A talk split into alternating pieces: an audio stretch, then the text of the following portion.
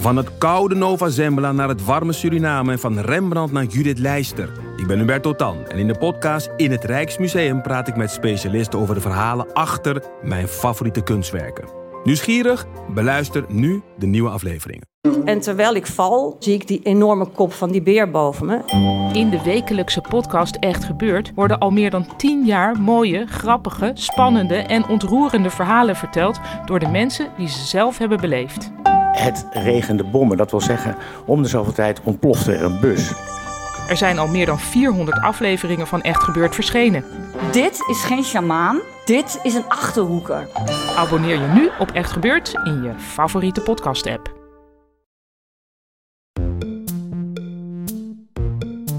Fijn dat je luistert naar Boeken FM, de literaire podcast van de Groene Amsterdammer en Das Mag. Wil je nooit meer een aflevering van ons missen? Neem dan een abonnement op ons in jouw podcast-app. Zo ben je als eerste op de hoogte als wij weer wat nieuws te vertellen hebben. Wij doen ook vreugdedansjes als we een mooie recensie of gouden sterren van jullie krijgen in jouw podcast-app. En je helpt je medemens omdat wij dan ook beter zichtbaar zijn in hun podcast-apps. Zit je met een vraag of heb je opbouwende kritiek voor ons? Mail dan naar boekenfm.dasmag.nl. Zoals de bekend is dat hij Catherine vlak nadat ze dood was heeft opgegraven en sindsdien wordt gestalkt Ja, maar ja, goed, door haar gewoon, geest. als je, dat, als je dat niet voor je liefde over hebt, dat je er af en toe opgaat. Ik heb alle schep klaarstaan. Ik word namelijk heel oud en mijn geliefde heeft een familie met slechte genen. Dus ik sta klaar hoor, ik sta klaar. Vrolijk kerstfeest, lieve luisteraars. we, gaan, we gaan gewoon beginnen. De kerst, wie had ooit gedacht dat we het zouden overleven? Dat we het zouden redden tot kerstavond? Maar hier zijn we, eh, je favoriete vrienden van Boeken FM. Met de kerstspecial, de jaarlijkse kerstspecial. Eh, de feestelijke kerstspecial. Vorig jaar deden we, was het toen de Harry Podcast? Ja, de Harry Podcast. Nou, nu gaan we naar eh, een andere klassieker. En voor die klassieker gaan we terug in de tijd. We gaan naar Groot-Brittannië. We gaan naar halverwege de 19e eeuw. Groot-Brittannië is op dat moment groter dan groot. Het is, Londen is de metropool van de wereld. De blik is naar buiten gericht. Over de hele wereld trekken Engelsen om eh, ja, eigenlijk het onder zo'n vlag te brengen. Eh, moderner kan niet, overal fabrieken. Maar op sommige plekken in Engeland is het nog gewoon ja, de 16e eeuw of de 17e eeuw of de 18e eeuw. Het is in ieder geval nog ja, donker en ehm, klein. En mensen zijn wonen in dorpen en zijn op elkaar gericht. En in een van die dorpen in Yorkshire, in de woeste heuvels van Yorkshire moet je erbij zetten, leven een groepje geniale zussen bij elkaar. Een soort Kardashians, maar dan iets minder porno waarschijnlijk. Eh, namelijk Emily Bronte, Charlotte Bronte en Anne Bronte. En misschien zeg je wel Bronte, ik weet het niet. Maar we gaan het over ze hebben. Misschien gaan we het zelf ook nog even over hun broertje hebben, Branwell. Eh, en wat je moet weten, uiteraard, maar dat weet jullie als, lang, als, als, als favoriete, als fanatieke boekenlezer.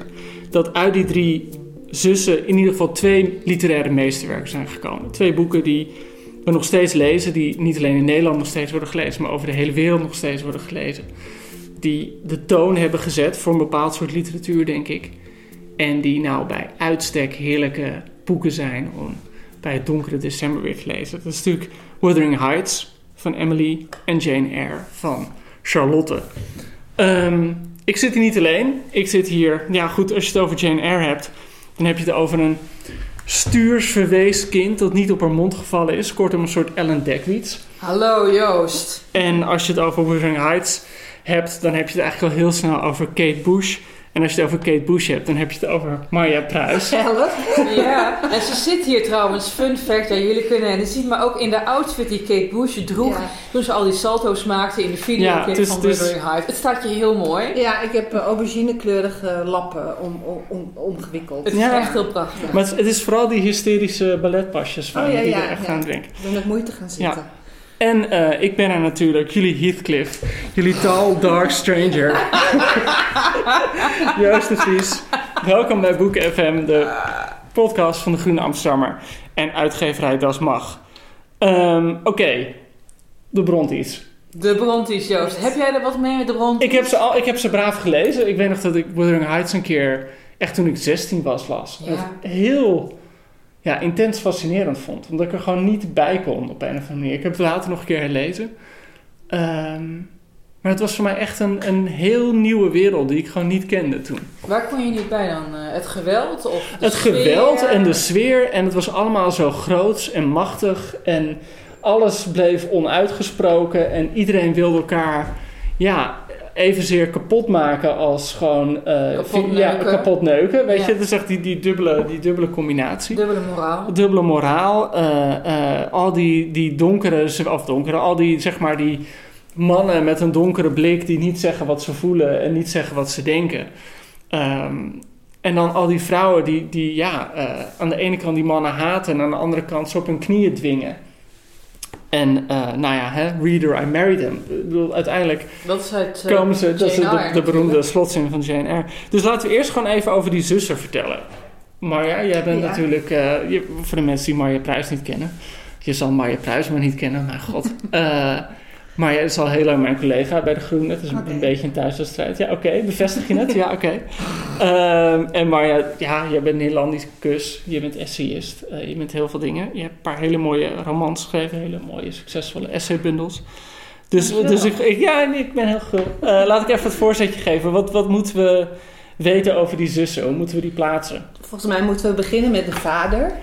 Eh, Patrick Bronte, dat was een Ier en die kwam eh, van het platteland en die wilde heel graag geestelijker worden. En het, is, het schijnt fenomenaal te zijn hoe die man uiteindelijk zijn studie heeft gedaan. Want hij was helemaal niet voorbestemd om echt in zoiets chics als Cambridge te komen. Maar het is hem gelukt om daar te gaan studeren. En eh, zoals de, de mythe gaat, hij kwam met 10 pond en hij heeft het gered. Door heel, heel goed te zijn en allemaal prijzen te winnen. En daarmee kon hij uiteindelijk, en ook door les te geven, kon hij in zijn eigen. eh, gewoon kon hij zichzelf een beetje voorzien. En is het hem gelukt om geestelijker te worden? En hij. eh, ik denk, ik, ik begin over hem omdat het gewoon wel. Het is zo'n man die aan één kant. eh, staat hij bekend als heel erg driftig en een slechte vader. In die zin dat hij heel erg eh, kort aangebonden was. En, maar dat hoort dan helemaal een beetje bij de mythe van de Brontes. Maar waarschijnlijk was hij juist gewoon heel erg eh, stimulerend. En stimuleerde hij ook de leergierigheid van zijn dochters. Dus eh, Patrick die, eh, heeft ze ook allemaal overleefd trouwens. Maar goed, die, heeft, die kwam op een gegeven moment Maria Branwell tegen en daar is mee getrouwd. Toen werd hij geroepen voor de functie in Hayward. In, In Yorkshire. Ja. Of zoals ze in Yorkshire zeggen, Yorkshire. Ik weet ook niet helemaal hoe, je, hoe zou je Hayward uitspreken. Hayward. Ja, Ja, het is een beetje. Yorkshire accent moet je denken aan Boromir in eh, Lord of the Rings. Oh shit, hè? Ja, Sean Bean. Dat is echt dat Oh. is, eh, hoe Yorkshire klinkt. Dat is iets minder romantisch. Hè, Ik als dacht je dat Sean eh, Bean een Ier was. ja, maar hij heeft helemaal dat Yorkshire accent, gek Oh, genoeg. Oké, oké, ja, net zoals Ted Hughes trouwens, waar het in de vorige aflevering. Hayward ligt echt een uurtje rijden met de auto van waar Hughes opgroeide. Oké. Terug naar Patrick. Ja, Patrick. Ja, maar goed, die, zat- die, Maria. die, die ging dus daar eh, preken en ze kwamen daar in de pastorie te wonen. En ze kregen zes kinderen heel kort op elkaar. En de moeder is heel snel overleden, volgens mij nog voor de dertigste of zo. En zij zijn op een gegeven moment naar school gestuurd, de dochters. Wel keurig om gewoon zes eh, kinderen voor je dertigste ja, te krijgen. inderdaad. Ja, dat is gewoon ja. echt Ja, lekker sorry. eh, goed Ja, baren. maar ik ben daar dus geweest in dat dorpje. Nou, je weet gewoon niet wat je ziet als je die begraafplaats daar ziet. Het is zo dramatisch als je gewoon de geboortejaren en de sterfjaren ziet. Oh, je dat- bent bij de graven geweest ook. Ze ook. liggen allemaal Ja, naast elkaar ja, natuurlijk. Ja, Ik heb me ze laten gewoon vertellen dat... heel jong gestorven. Ja, want dat de gemiddelde leeftijd door de kindersterfte op 24 jaar en een paar maanden Ja. was daar. Ja, kan je nagaan. Maar goed, de twee oudste zussen van Charlotte en Emily, die hebben het tot hun twaalfde gered volgens mij. Ze zijn op een gegeven moment naar school gegaan en daar heerste tyfus. Dus twee zijn er overleden al vrij snel. En toen eh, zijn Charlotte en Emily, die hebben het nog ietsje langer volgehouden. Maar echt oud zijn ze ook niet geworden. Maar goed, ze hadden, dus- het was een heel bijzonder gezin. Ze- Ja, dit is het, het, vast het, het vrolijke kerstverhaal. Ja, het was... eh, Iedereen een is dood, Iedereen is dood, ja, sorry. Ja. En, oh ja, ik vergeet helemaal, nou ja, heb je net genoemd, was dus ook nog een broer. Bramwell. Ja, en ze hadden de gewoonte om met elkaar allemaal kleine boekjes te maken. En ze hadden helemaal hun eigen fantasiewereld. En dat is ook daar te zien. In, er is een museum eh, gekomen in die pastoriewoning. Dus zie je ze ook in vitrines liggen, hele mooie lieve boekjes. Wat echt, scrapbooks. wat ja, ik- zoiets. Wat ik echt fascinerend vind is, ja, het is inmiddels al echt een mythe geworden, maar Ja. het is echt gebeurd, is dat op een gegeven moment vader Patrick met twaalf houten soldaatjes thuis kwam voor zijn Mhm. zoon, voor uh, Brandel. En elke dochter pikte er ook één in en op basis daarvan gingen ze allemaal fantasiewerelden Ja.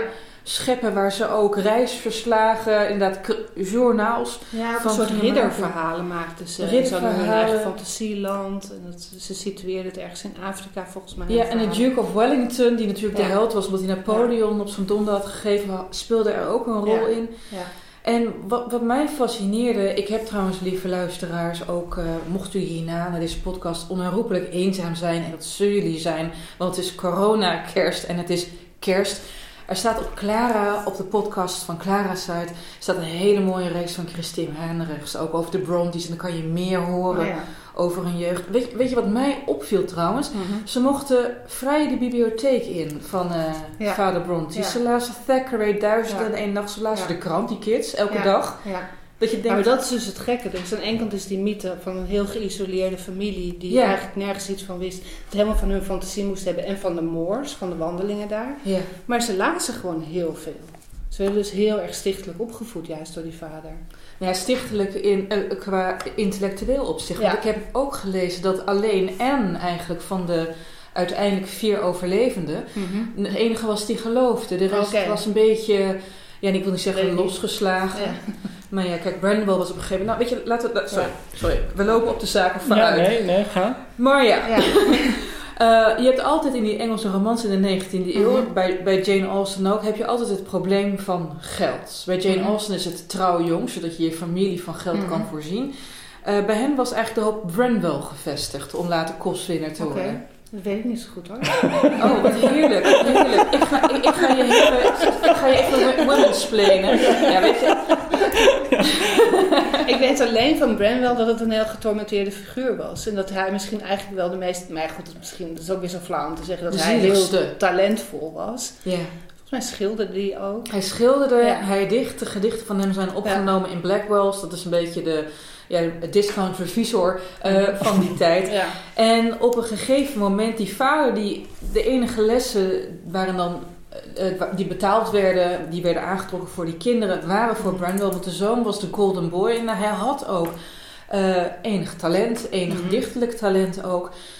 Alleen hij had nog een ander heel groot talent en dat was voor de fles en Ja. voor seks. En op een gegeven moment was zijn zusje Anne, want in, in de meantime, terwijl Branwell vooral in zijn hoofd een groots en meeslepend kunstenaar aan het worden was, Mhm. werden de meisjes lerares slash gouvernante. Eh, Emily Ja. en Charlotte hebben nog een jaar in Brussel gewoond, waar hele vermakelijke brieven zijn overgebleven, waarin Charlotte maar blijft klagen hoe kut en lelijk en domme Vlamingen en Walen Ja, zijn. Oh, Ja. vreselijk. Uiteindelijk krijgt Anne een betrekking bij de familie Robinson. En dan denk je, familie Robinson, dan moet er ook een Mrs. Robinson zijn. En ja hoor, zodra Branwell daar als eh, deelleraar aantreedt voor die kids, gebeurt het. Hij krijgt een affaire. Hmm, Oké. The Graduate. De graduate schat, heel erg. En later, als Mr. Robinson komt te overlijden, dan laat Mrs. Robinson een bericht bij Branwell bezorgen van... Ja jongens, eh, ik mag niet hertrouwen volgens het testament, want dan verlies ik het huis en het geld. Dus Branwell begrijpt het, maar helemaal drama. In werkelijkheid Mhm. is die stout gewoon Mrs. Robinson met een hele rijke lord getrouwd. Maar ze wilde Branwell niet kwetsen. Maar ja, het kwaad was al geschied. Die, eh, ja, die ging aan de drank, aan de opiaten. Amy Winehouse was er niks bij. En al die tijd woonde hij weer in de pastorie bij zijn vader. Hij woonde op zolder, hij denderde daar rond en die zussen zaten in de woonkamer. Wat waren ze aan het doen, maar ja, take it away. Borduren. Borduren. Ja, maar er was nog geen Netflix toen, dus, dus je Nee. moest iets. Nee, Netflix was dit. Netflix, inderdaad. Ja. Maar hoe is die Branwell? Eh, want want eh, voordat we naar de boeken gaan, moeten we toch eventjes, eh, net als TBC, vlug korte metten maken met een paar van die... eh, met Branwell onder andere, die is toch ook heel jong gestorven? Branwell was 31 toen hij 31, stierf. oh ja. En hij heeft waarschijnlijk, is of, net zoals Amy Winehouse, toch ook aan delirium, plus met allerlei andere alcohol- en drugsgerelateerde Ja. vergiftigingen overleden. Ja. Volgens mij En was het eigenlijk bijna een opluchting dat hij dood ja, ging. Mensen werden, Ja. ze werden helemaal gek van hem. Ja. De zussen hadden ook een goede band, zeker Emily had een goede band. Maar op een gegeven moment als kind was Branwell ook echt al ja, niet te hanteren. Nee. En toen vroeg die vader aan Emily van hoe moet ik hem, en Emily was toen elf, wat moet ik doen om hem op te voeden? En zij zei ja, je moet gewoon rustig met hem praten. En als hij niet luistert, dan moet je er maar even met de zweep overheen. Ja, ja, ja. Dus, maar Branwell ging dood. Een maand later, of twee maanden later, Steve, Emily. Dus hij is eigenlijk Joost heel Ja, en diezelfde golf inderdaad. Maar Ja. zouden ze dan à la corona... Want ze zijn aan TBC overleden. Nou, Emily schijnt inderdaad TBC te hebben opgelopen bij de begrafenis van Bramwell. Stierf in december.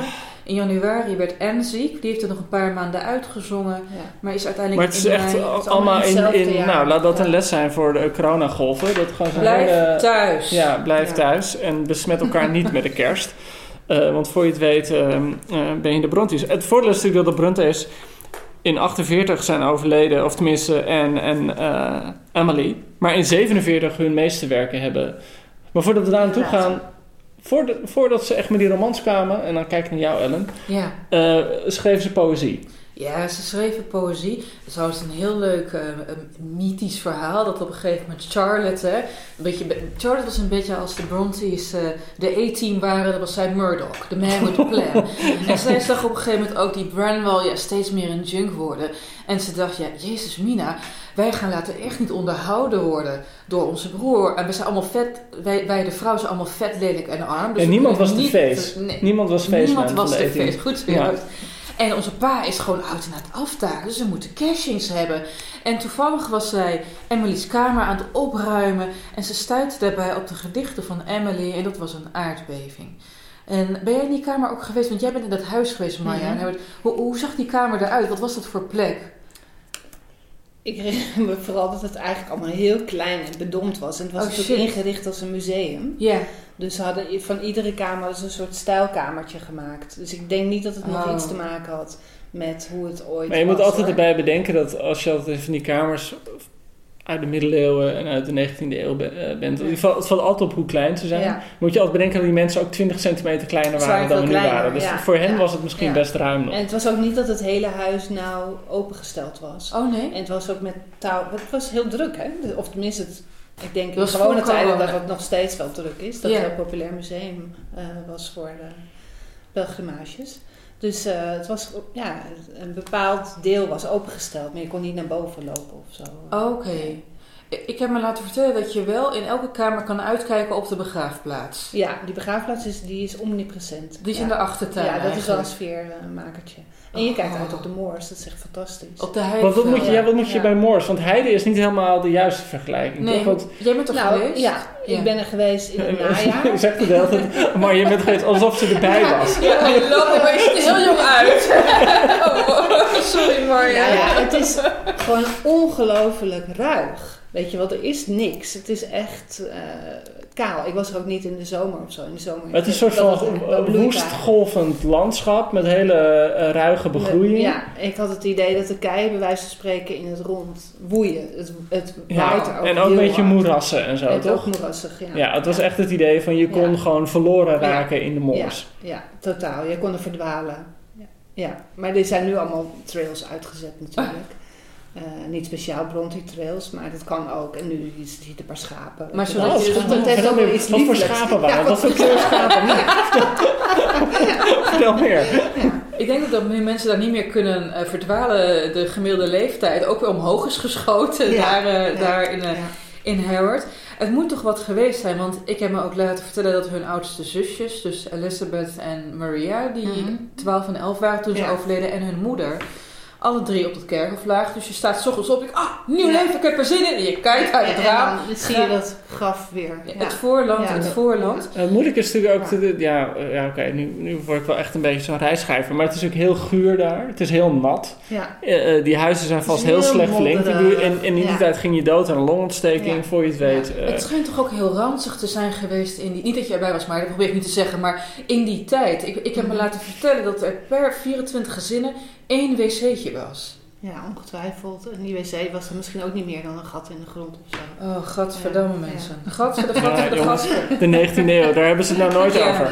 Ja. Over de wc's. Maar voordat we naar, naar die... eh, ja, nee, je zou iets meer vertellen. Heb je ook poëzie om... eh, om- Nou, dat gaan we dus doen, jongens. Want ik heb het er natuurlijk wel ingeramd dat ik telkens wat over poëzie ja, ja, ja, dat zijn eh, keiharde onderhandelingen. Gaan er elke aflevering vooraf over hoeveel poëzie er voorgelezen moet worden. Maar ja, Ellen wint altijd.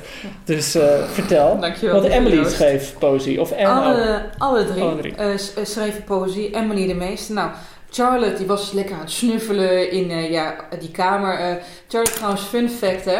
Mens, eh, officieel Men gokt dat ze tussen de 1,25 meter en de 1,50 meter lang was. Jeetje. Een soort midget, een soort Tyrion Lannister met een Ja. brilletje. Nou, die was dus weet je, op een laddertje geklommen en die was in de ondergoedla van Emily aan het snuffelen. En je ontdekt opeens fenomenale poëzie. En je moet je voorstellen, lieve luisteraar, in die tijd, althans, ik heb een 19e eeuwse letterkunde gevoeld bij Mary Kemperink. Hi Mary, die waarschijnlijk luistert. Mhm. En in die tijd was poëzie, correct me if I'm wrong, de eerste literaire kunstvorm. En daarna volgde Ja. de roman. Dat is later pas omgekeerd. Ja.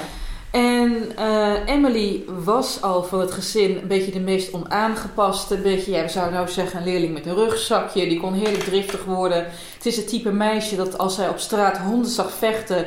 dan stompte ze die honden in het gezicht en trok ze ze uit elkaar. Dus dan een beetje een idee hebt. En dat soort gedichten schreef zij ook. En Charlotte die ontdekte dat werk en die was blown away. En ik heb twee stukjes vertaald, zodat jullie een beetje een idee hebben. En het eerste, eh, het eerste gedicht heet Now, No Coward Soul Is Mine En van wie is dat dan? van Emily. Van Emily. Ja, ik ga alleen de gedichten van Emily Oh, eh, vertalen, eh, eh, behandelen, want gewoon reden, zin in. Ja. En dat, dat is meteen een beetje ook een karakterschets. Want het klinkt in het Nederlands vrij vertaald door yours truly als volgt. Mijn ziel is niet laf. Ze beeft niet voor deze met problemen doorspekte plek. De glorie van de hemel spat er vanaf. Evenals mijn geloof dat me zo bewapent tegen de angst. Ik sla nu een paar interessante strofes over, want er is weinig tijd. Er is hier geen plek voor de dood. Geen atoom ooit zal er door worden geschonden. U bent het zijn en de adem, en wat u bent zal nooit worden ontbonden. Oftewel, de natuurkracht is het grootste wat er is. Ehm, er spreekt hier ook een zeker geloof in God uit, maar Emily van Haar is een heerlijke uitspraak bekend dat religie iets is tussen haar en God. Dus ook als, zijn, als de vader een beetje stichtelijk tegen haar begon te zemelen, zei ze nee, rot op. En ehm, zij was ook helemaal ervan overtuigd dat de natuur gewoon één grote destructieve schepping was. Het draaide Ja. om, en wat jij dus net beschrijft, maar ja, van die, ja, als de keien om je heen vliegen. Ja.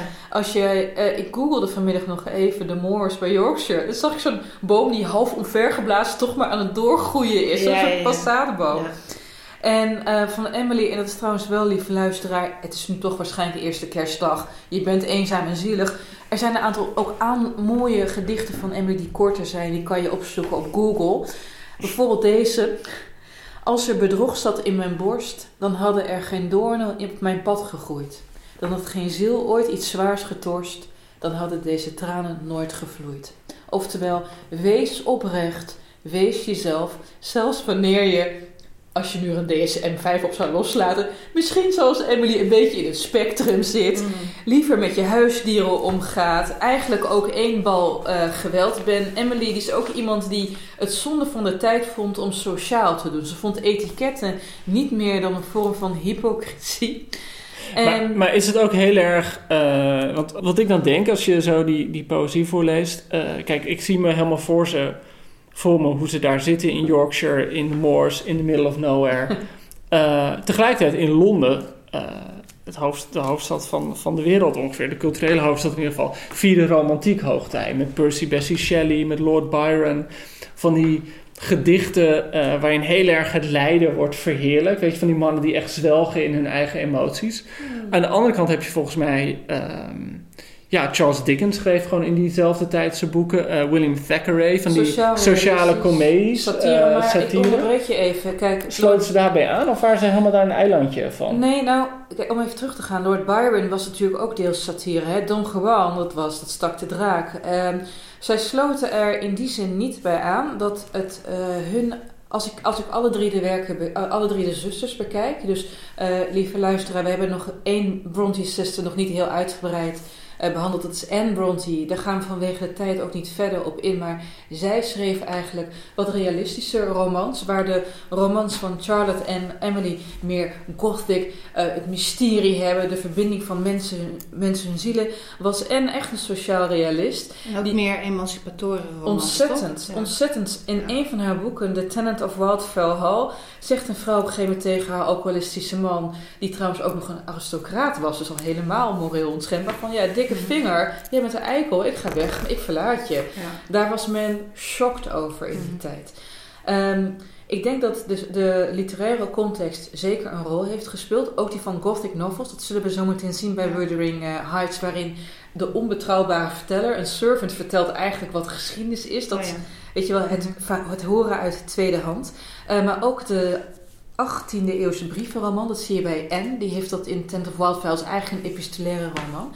Maar wat belangrijker is voor die werken van de Brontes, was niet zozeer de literaire context. Mhm. Uh, want ze zijn pas wat in hun schrijven aan stijl gaan doen, Emily en Charlotte, toen zij in Brussel studeerden bij Constantin Auger. Dat is, was hun leraar daar op de kostschool voor gouvernantes, die later ook de grote liefde was van Charlotte, onbeantwoorde uh, grote liefde. En die zei, jongens, ga eens aan je stijl werken. Weet je wel? Ja. Het oog wil ook Ja, wat. wat dat betreft denk ik ook dat je toch niet moet onderschatten hoe wel ver weg zij zaten van waar de literaire wereld zich afspeelde. En dat zij ook eigenlijk niet goed wisten hoe ze hun werk de wereld in moesten brengen. Oh, Weet je, ja? Ze, waren heel erg, ze hadden heel erg zo hun eigen binnenwereld. En het is te danken, denk ik, aan Charlotte. Dat zij op een gegeven moment dacht van... oké, ik wil iets gaan doen met ons werk. Weet je? Dus dat ze begon met die versen bij elkaar te bundelen... en die uit te geven wat niet echt een succes werd. Nee, want er verkochten maar... Twee exemplaren. Ja. ja. En, en dan ja. weet je gewoon dat het Ja. je vader is geweest Ja. die die gekocht heeft met een, met een nepbaard. Dat Maar, niet en wat, maar waar we, wat we ook nog niet hebben gezegd, heel belangrijk, zij, hebben, zij gingen publiceren onder pseudoniem. Omdat ze blijkbaar gewoon te huiverig waren om zichzelf bekend te maken. En hun pseudoniem was in feite, ja, je kunt zeggen seksueel nu, maar in feite kun je zeggen het waren gewoon mannennamen waarmee ze. Het was Acton Bell, toch? Acton, Currer en Alice Bell. Ja, dus dat Ja. zijn inderdaad... Nou, Alice Ja. is wel... eh, Nou, Alice gewoon E-L-L-I-S. Oh ja, nee, dan is het inderdaad eh, neutraal. Oké, eh, dat is dan denk ik een beetje... Nou ja, en nee, de context... Nee, nee, nog één ja, ding, Joost. Ik dat denk mag, eerder ja. dus dat het eerder de sociaal-culturele context is die hen vooral beïnvloedde. En Mhm. zeker hoe je er als vrouw... Kijk, ze waren lid omdat hun vader naar Cambridge was geweest van de gentry. En dat betekent dat je bepaalde dingen wel en bepaalde dingen niet kon doen. Je kon bijvoorbeeld... Je mocht geen schoonmaakster worden. Je mocht niet Ja. je eigen was doen. Zo'n moeilijke term is dat gentry. Tenminste, ik weet helemaal wat dat is, maar het is moeilijk te vertalen. Midden slash bovenklas. Ja, een soort van ja, upper, upper middle class. Misschien, misschien. Ja. Maar dat zijn natuurlijk niks over je netto je Nee, inkomen. Nee. Eh, Christine Hemrechts, die die heeft ook allemaal van die leuke fun facts. Ik ben gewoon heel, ik heb, dat is tien uur bij je aan het luisteren. Het zijn tien beste uren van je leven. Dus misschien, lieve luisteraar, op 31 december, als je het Kun je er toch nog bij doen. gaat, weet je wel, begin, begin om eh, twee uur 's middags eh, lekker te luisteren. Ehm, als je gouvernante was, verdiende je 24 pond per jaar. Maar je mocht je eigen was, was niet doen, want dat hoorde je bij je klas. Dus dan moest je jaarlijks 4 pond uitbesteden om je was te laten doen. Ja, ja. Het was ridiculous. En er waren andere dingen waar men tegenaan liep. En die zussen vooral. Want zagen dat Branwell, die niet, niet zozeer getalenteerder was dan zij, zich wel veel meer kansen kreeg. En zichzelf er vervolgens mee de vernieling inwierp. Dus ook die seksenongelijkheid vonden zij verschrikkelijk. En ze haten ook echt, dat zie je in alle drie de romans, op de adel. Op de hogere klasse. Want die mochten zich allerlei moreel onaanvaardbaar gedrag permitteren. Waar je als gentry, lager gentry-lid Ja. niet mee wegkwam. Absoluut. Dus dat is een beetje. Dus zij publiceerden die bundels. Nou, er werden dus inderdaad. Patrick kocht er één en tante Mary Ja, eh, kocht er eentje. ja, allebei met een valse baard op. En toen, jongens, want. eh, ja, laten we, laten we naar het boek gaan. Voordat we naar het boek gaan, moet ik, dat had ik natuurlijk in het begin even moeten zeggen. Eh, we hebben geen lezersvraag vandaag, want eh Merel is er niet en Merel beheert altijd alle post. Ehm, maar wat we wel gaan doen, aangezien het de laatste aflevering van het jaar is. Eh, en we heel narcistisch zijn en graag over onze eigen voorkeuren praten. Nou, hebben we, heb- hebben we een paar top drietjes van het jaar gemaakt. Van de ik favoriete dingen die we gezien What hebben. fuck? Nee, ik ben heel bescheiden. Eh, de top drietjes van de favoriete dingen die we gelezen hebben en eh, die we gezien hebben. Nou, daar gaan we het zo over hebben. Laten we nu, wat, wat zullen we eerst doen? Wuthering Heights of Jane Eyre? Nou, laten we Wuthering Heights doen. Mag ik dat doen, jongens? Tuurlijk. take it away? Ja, take it away. Take it away. Ellie? Even, Ellie, even, take away. lang geleden dat ik dat heb gelezen. Ja, maar ik wil toch even, want Ja. Jo- Joost is zo heerlijk snel van, van onderwerp naar onderwerp. Dat kan niet zo goed. Ja. Maar wat, hoe, wanneer heb jij het gelezen? Wat deed het met jou? Ehm, ik heb het volgens mij pas gelezen toen ik, eh, toen ik volgens mij dat, die, dat tripje maakte naar de Moors. Toen nam ik het mee en dus toen was ik denk 35 of zo. Oké. Ja. Dus je had hem met En Engels... het was ook voor mij niet een natuurlijke eh, klik of zo met dat boek. Nee, ik klinkt nu heel stom. Maar ik bedoel, Ja. ik, ik, ik, ik las het echt als een verplicht, verplicht iets. Ja. Ik, was, ik ben echt veel meer into Charlotte. Oh jee. Dus Jane Eyre heb ik heel vaak gelezen, maar Wuthering Ja. Heights blijft voor mij een beetje een, eh, een vreemd, vreemd boek. Ik Ja. had gewoon zo'n fase dat ik eh, eigenlijk heel graag boeken wilde lezen, maar eigenlijk geen idee had hoe. Eh, want, eh, ja, ik was heel Mhm. autodidact, dus ik heb toen gewoon alles. Ik ben toen gewoon eindeloos alle Penguin Pockets gaan Ja. lezen. Oh ja. met het idee Ja, van. ik dacht, dat zijn dus ik heb echt gewoon dat ik 16, 17 was, zo heb ik Wuthering Heights gelezen. Mhm. In, want ik heb nog steeds een hele reeks van identieke. En voor mij waren het ook allemaal dezelfde soort. En deze heb ik toen inderdaad gelezen toen ik ook in Engeland was. En ik dacht dus dat ik daar was. Ik bleek dus gewoon helemaal aan de andere kant van Engeland te zitten. Maar ik was er heilig van overtuigd dat ik. Ik was gewoon ergens bij Dover of zo. Dat ik gewoon elke keer. Je zag daar- het eigenlijk. ik zag het gewoon helemaal voor me. Ik zag het gewoon gebeuren. Ja. Eh, maar goed, dat, dat bleek Ja. een, eh, een ander stukje van Engeland te zijn. En toen heb ik Wuthering Heights gelezen. Eh, en ik, ik weet niet, het fijn is als je op die leeftijd dit soort boeken leest. En je hebt nog niet zoveel context, dat het zo'n indruk op je maakt ook altijd. Omdat Ja, je het gewoon. het bij jou? Ja, ik weet niet, ik was er echt helemaal weg van. Ik, ik weet wel dat ik het las en de hele dag van, wanneer gaan ze nou zingen? Want ik had, ik had toch gewoon Kate Bush in gedachten. En ik van, er Je komt een moment... Ja, dat Kathy gewoon zo op het raam, als geest op het raam van Heathcliff. Heathcliff, it's me! Nou goed, ik, ik zal, eh, als je het wil horen, moet je maar naar de... sopraan bent ook, Ja. Joost. I love Ja, that. ja, nee, eh, mijn falsetto is, eh, is behoorlijk. Maar als je het wil luisteren, moet je beter maar de, de top 2000 eh, luisteren. Eh, dus ik weet niet, voor mij is Wuthering Heights heel erg, ehm, is heel erg eh, blijven hangen. Mhm. En Jane Eyre heb ik pas gelezen toen jij er een voorwoord bij schreef. Want jij hebt in de Perpetua-reeks, Ja, eh, die mooie reeks van. Atheneum en Ja. Vlak. Ja, wel tien Ja. jaar geleden denk ik. Ja. Eh, toen heb ik het een keer gelezen. Ja. Ellen. Ik ben Wuthering Heights op mijn zestiende gaan lezen vanwege Kate Bush. Mijn moeder is heel erg fan, dus de Kick Inside hebben wij Ja. kapot gedraaid. op wij vinyl nog. Ja. En, eh, maar ik ben het niet alleen vanwege dat nummer gaan lezen, maar ook vanwege een ander nummer. En het heeft te maken met een guilty pleasure die ik deel met Hanni- Hannah Barefoots, Celine Dion. Want het Oh ja. fenomenale nummer It's All Coming Back to Me Now, dat zie je ook in die clip. Dat gaat, dat is geïnspireerd, gebaseerd op Wuthering Heights. En dat gaat over een woeste seksuele relatie waarbij je toch een beetje moet Er komt waken nog zo'n man, man op een motor aanrijden in die een videoclip. Ja, en. Celine die, die, die ligt dan in bed wakker. Fun fact, het nummer was, het is geschreven door Jim Steinman, die ook achter het succesvolle nummer I Would Do Anything for Love van Meatloaf zit. Oh, ook hetzelfde. Ja, toen, toen Meatloaf It's All Coming Back to Me Now door Jim voor het eerst hoorde, heeft hij het zo graag willen hebben dat hij een rechtszaak heeft aangespannen om het te mogen uitbrengen. En toen zei Jim van nee, dit nummer moet en zal door een vrouw worden gezongen, omdat dit de stem van Catherine is uit Wuthering Heights. Nou, dan is mijn hart alweer gelukkig. Ehm, ik heb ook het genoeg gesmaakt om met Celine Dion live te horen zingen. Maar daar gaan we een keer een andere podcast over, eh over Ja, hebben. zonder mij waarschijnlijk. Waarschijnlijk, waarschijnlijk met Hanna, die doet naast mezelf. Wuthering Heights, verschenen in 1848 en eh, ik... 47. 47? Ja, ze zijn in 48 overleden en de boeken zijn uit 47. Goed zo. Wuthering Heights dus, lieve luisteraars, vertelt het verhaal van de gebeurtenissen rond, je raadt het nooit, een huis genaamd Wuthering Heights. En vrij vertaald naar huidig modern Nederlands betekent dat woeste hoogte in, inderdaad, Yorkshire. En het verhaal, dat is al bijzonder. Het is eigenlijk een soort historische roman, want het begint niet in 1847, maar in 1801. Waarin een zekere meneer Lockwood een huis gaat huren van Heathcliff. En Heathcliff, dat is een eik van een kerel. En ja, echt met een humeur waarbij dat van Maarten van Rossum zelfs opgewekt te noemen valt. En deze Heathcliff die is chagrijnig, die doet zijn eigen zin.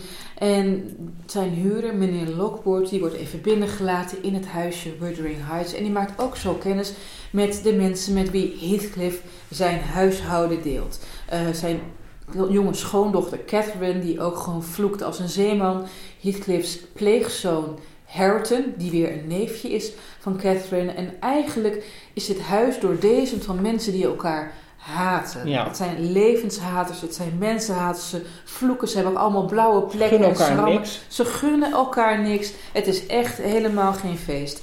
En deze Lockwood die denkt, oh shit, nou gelukkig ga ik even ergens anders een huisje huren. Maar dan moet hij later langskomen bij Heights om nog iets langs te brengen. Er ontstaat een sneeuwstorm en hij sneeuwt in bij dat ja, tokkie gezin. En op een gegeven moment zegt de huishouder van, nou ga maar even in die en die slaapkamer overnachten. En dan ziet hij dat er in het raam, of in de, in de hoe noem je het nou jongens? Een, Kozijn? in het kozijn. Ja, oké. Nee, dat Oh, hebben we allemaal. Het is het einde van het jaar. We zijn... Het eh, het ga, ga door. dat, de, dat de naam Catherine is gekerfd. En dan gaat hij slapen en dan droomt hij van een geest, Catherine, die eh, roept van, hey, hey, joehoe, laat me erin. En dan eh, wordt hij wakker en dan staat Heathcliff bij zijn bed, wit heet, dat hij in deze heilige kamer heeft geslapen. En dan vertelt Lockwood van, ja, ik luister, ik hoor een geest, een soort Catherine. En Heathcliff trekt wit weg. Lockwood gaat naar zijn eigen huis, die is blij dat hij even van al die gekken af is. En dan blijkt dat de huishoudster, die kreeg je vroeger met huizen, nou als je ze huurde was dat nu nog maar zo. Ja. De huishoudster, eh luister naar de prachtige naam Ellen, die eh, heeft vroeger gewerkt voor Heathcliff, maar ook met de eerdere bewoners van Wuthering Heights. En die gaat vertellen hoe het nou eigenlijk zit. En wat blijkt nou? Het huis Wuthering Heights was ook het eigendom ooit van de familie Earnshaw. En meneer Earnshaw die gaat op een gegeven moment ergens in eh, de 18e eeuw, tegen het einde van de 18e eeuw, op een soort zakenreis naar Liverpool. En daar vindt hij op straat een zwerfkind. Vondeling. Ouders zijn nergens te zien en zijn hart breekt een beetje als hij het kindje ziet en hij besluit de jongen mee naar huis te nemen. En net zoals veel influencers krijgt ook deze krachtige persoonlijkheid een mononiem als naam, namelijk Heathcliff. En Wat een goede naam. wat een goede naam. En hij stelt, vader Earnshaw stelt Heathcliff voor aan zijn kinderen. Hij heeft een eh, zoon en dochter van ongeveer Heathcliff's leeftijd. Zoon Hindley vindt Heathcliff meteen verschrikkelijk, want hij heeft wel door dat Earnshaw meer van Heathcliff houdt dan van zijn eigen kind. En dochter Catherine die spuugt Heathcliff meteen in het gezicht. Heathcliff die geeft er een dreun en daarna zijn het vrienden voor het leven, want ze hebben hetzelfde temperament. En dat zijn een aantal zeer aandoenlijke scènes. Dat is lekker over de heide banjeren, Heathcliff en Catherine. En He- Catherine is een beetje wat je in het Engels een tomboy, een soort Pipi Langkous zou noemen. Hè? Zij is eh, wild, onaangepast, ze zit de hele tijd onder de krassen en de vlekken. En op een zeker moment overlijdt pa Earnshaw, broer Hindley erft het huis en is aan de lopende band Heathcliff, die hij vervolgens degradeert tot een bediende aan het treiteren. En als gevolg daarvan gaan Heathcliff en Catherine steeds vaker de heide op, weg van het huis. Hindley is moment ook al getrouwd, zijn vrouw is zwanger. En ze zien in de verte een huisje genaamd Thrustgrosh. Wacht even voor. Thrustgrosh Thrust Cross. Grave. Ze zien een huisje. Ze zien gewoon een huisje, Ze zien man. een huisje. Ze zien een huisje. Nou, de halve hondstolle waakhond rent op die twee kinderen af. Bijt Catherine in de enkel en de heer des huizes, een zekere meneer Linton, komt eraan. Neemt eh, Catherine mee naar binnen, ze verplegen haar. En hij neemt haar eigenlijk een aantal weken op in zijn gezin, zodat die gemene beetwond, bijtwond kan helen. En dat gezin, dat is belangrijk, bestaat uit pa, ma en zoon Edgar en dochter Isabella. En die twee kinderen hebben dezelfde leeftijd als Heathcliff en Cathy. En op een gegeven moment komt Cathy weer terug na weken bij die eh, Lintons te zijn geweest. En ze is veranderd in een dametje. Haar Ja. haar is gekomen. Ze heeft een prachtige jurk van zijde aan. De hond die is helemaal blij. de- niet, niet de hond van de Lintons, maar de hond van de Earnshaws. Dat het baasje weer terug is. Maar ze wil niet dat hij tegen haar opspringt. Omdat ze haar kleed schoon wil houden. En daarmee is iets wezenlijks veranderd. Zij is van een natuurkind een geculti- gecultiveerde dame geworden. En Heathcliff ziet dat, die merkt de afstand al tussen hen. En op een zeker moment gaat deze Edgar Linton steeds vaker Catherine bezoeken. En je voelt hem als lezer al aankomen. En deze Edgar Linton is wel een hotte boy, is wel knap en zo. Maar hij heeft, net zoals zijn zusje Isabella, en dat beschrijft Bronte echt heel prachtig, mooie, blauwe, lege ogen. Kijk, dat soort beelden, geweldig. En op een zeker punt is het Heathcliff, die zit ergens eh, in een donker hoekje, dus niemand let op hem. Hij wordt ook beschreven als een gypsy, dus hij is een beetje stealth-modus in een donkere omgeving. En dan hoort hij een gesprek tussen deze Ellen en Catherine en zegt ze, ja, Edgar wil met me trouwen. Ik heb ja gezegd, maar het voelt slecht, want mijn hoofd en mijn hart passen niet bij hem. En dan zegt Ellen, ja, je kan toch veel beter met Heathcliff trouwen? En dan zegt Catherine, nee, dat zou degrading zijn. Dat zou vernederend Ja, zijn. hij is toch het zigeunerjongetje. Ja, precies. Ja. Precies, hij heeft geen property. Ook belangrijk, hij heeft geen klasse. Nou, Heathcliff hoort dit, confronteert Catherine er niet mee. Maar die maakt zich uit de voeten. Fast forward. Drie jaar later. Catherine en Edgar zijn getrouwd en die hebben een stabiel en dus doodsaai huwelijk. En dan keert Heathcliff opeens terug. Helemaal fortuin gemaakt. Het blijft heerlijk schimmig waar aan. Ja, ik veel loverboyschap, prostitutie, gokken. Ja, het is heel niet. dubieus inderdaad. Ja. Je hebt geen idee, maar het kan niet zuiver zijn geweest. Heathcliff huurt van zijn pleegboer Hindley, die hem nog steeds haat overigens, een kamer op Wuthering Heights. Ook belangrijk, Hindley's vrouw is overleden bij de geboorte van hun zoon, Hareton. En die Hareton gaat zo meteen nog een grote rol spelen, maar die wordt op dit moment vooral verwaarloosd. En is aan het opgroeien als eenzelfde vloekend sujet als zijn vader. Hindley die heeft ook een nieuwe hobby, namelijk gokken en drinken. En daar maakt Heathcliff misbruik van. En op een zeker punt heeft Hindley zoveel schulden dat Heathcliff de rechtmatige eigenaar wordt van Wuthering Heights. En daarmee heeft hij als eh, eh, wraak genomen voor de eerste keer op die vervelende pleegboer. Meanwhile gaat Heathcliff ook op en neer naar Thrushcliffe Grange, naar zijn oude crush Catherine. En nou, dat is allemaal drama. Catherine is zwanger. Hij zegt, maar je kan toch niet zonder mij leven? En zij zegt, je bent mijn ziel, je bent meer mezelf dan dat ik mezelf ben. Nou, het is groot en meeslepend. Toen ik dit als tiener las, dacht ik, oh my god, ik wil echt zo lief gehad worden. Dat iemand zo onstuitbaar verliefd op je is, dat hij geen afstand kan houden. Nu, in 2020, zou ik meteen een straatverbod opvragen. Meteen, ja. Maar dit zijn andere tijden en er zijn niet zoveel mensen. En op een zeker punt schopt Edgar Heathcliff echt het huis uit. Hij is er helemaal klaar mee dat hij zijn vrouw het hof blijft maken.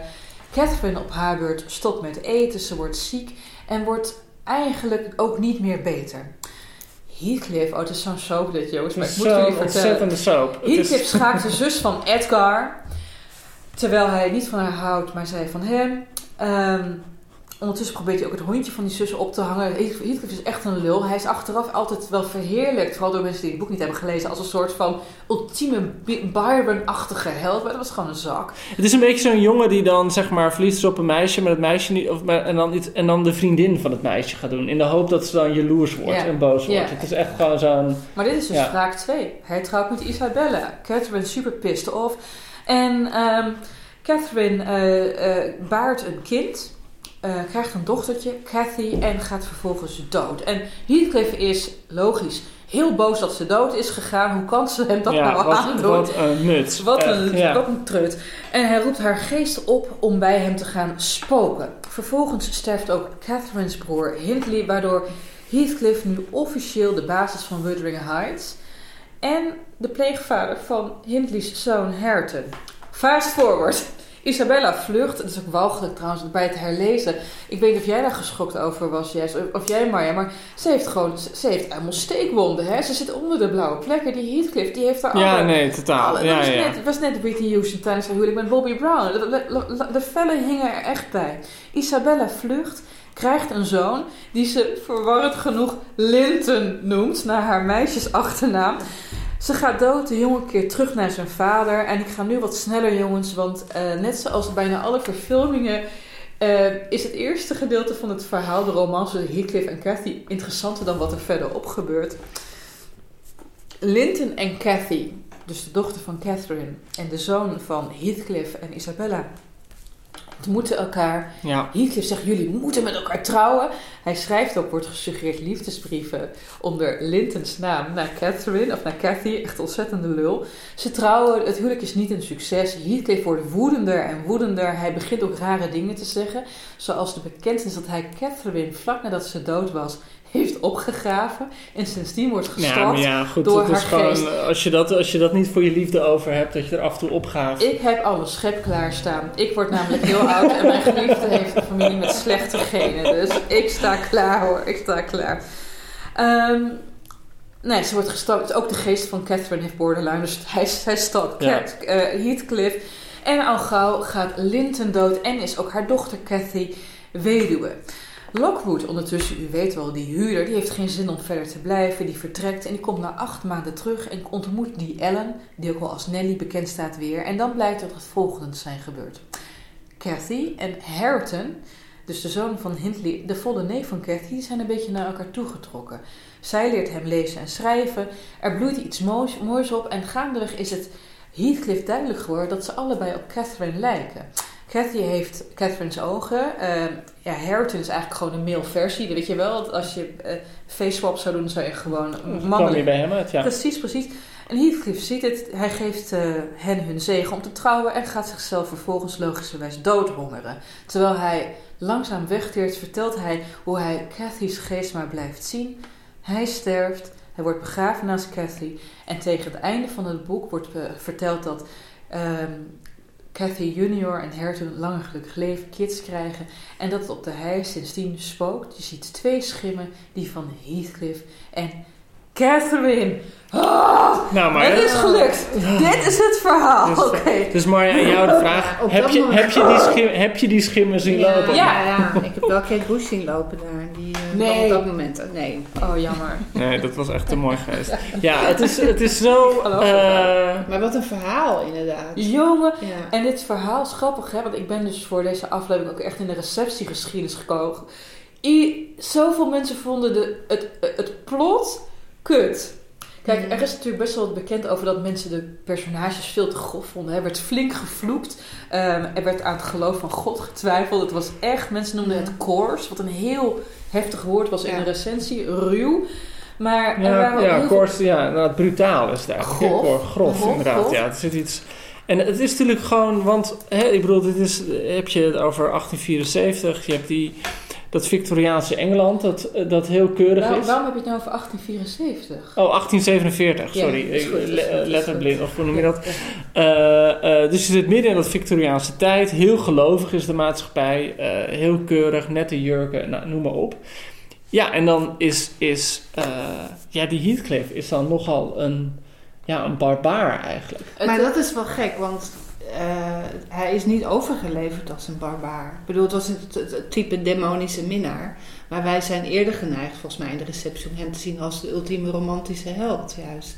En ik vind het ook heel opvallend als je naar de adaptaties kijkt, bijvoorbeeld van Andrea Arnold. Die film. Oh, die is zo mooi. En die heeft dat helemaal neergezet als de ultieme hartstocht. En zelfs zo'n scène erin gebracht dat hij inderdaad het graf gaat openbreken. En in feite, eh, noem je dat ook alweer als je het met een lijk doet? Necrofilie. Ja. Oké, denk ik wel. Ja. Ja, nee, het is... En dat is, dat, zij speelt het klaar omdat er geloofwaardig en aantrekkelijk uit te laten Maar het is natuurlijk het is een soort Ja. van liefde, en dat is natuurlijk gewoon het, het ideaalbeeld. Ja. Gewoon zo'n liefde die verder gaat dan de dood. Ja, De dood is Ja. op geen enkele Ja. manier het eindpunt. Nee. Niet voor Heathcliff en Nee. niet voor Catherine, die als geest gewoon Maar eigenlijk hoorden aanwezig ze bij blijft. elkaar. Dat is ook Ja. een beetje het idee wat je krijgt. En dat, dat, zit zij ook, dat zet zij in het einde ook een beetje aan. Heel Door sterk. die kinderen dan wel bij elkaar te laten komen. Ja, en ook door, want het is natuurlijk een enorme eh, wraakgeschiedenis. Mhm. Dat geeft het plot ook iets geconstrueerd, wat, Ja. wat het natuurlijk is. Maar uiteindelijk komt alles soort van eh, goed, maar niet dat er heel veel mensen kapot zijn gegaan aan één verkeerde keuze. Want je zou kunnen beargumenteren dat als Catherine gewoon met Heathcliff was getrouwd en zich niks van klasse had aangetrokken, de generaties na het makkelijker hebben gehad. Maar wat mij opviel toen ik dus de, de recensies las uit die tijd, uit halverwege 19e eeuw, mensen vonden het natuurlijk een lomp boek. eh, maar ze vonden ook bepaalde technische aspecten van de roman gewoon heel slecht. Ze vonden het ongeloofwaardig. Ze vonden de opeenvolging van gebeurtenissen vonden ze heel erg ja, gemaakt.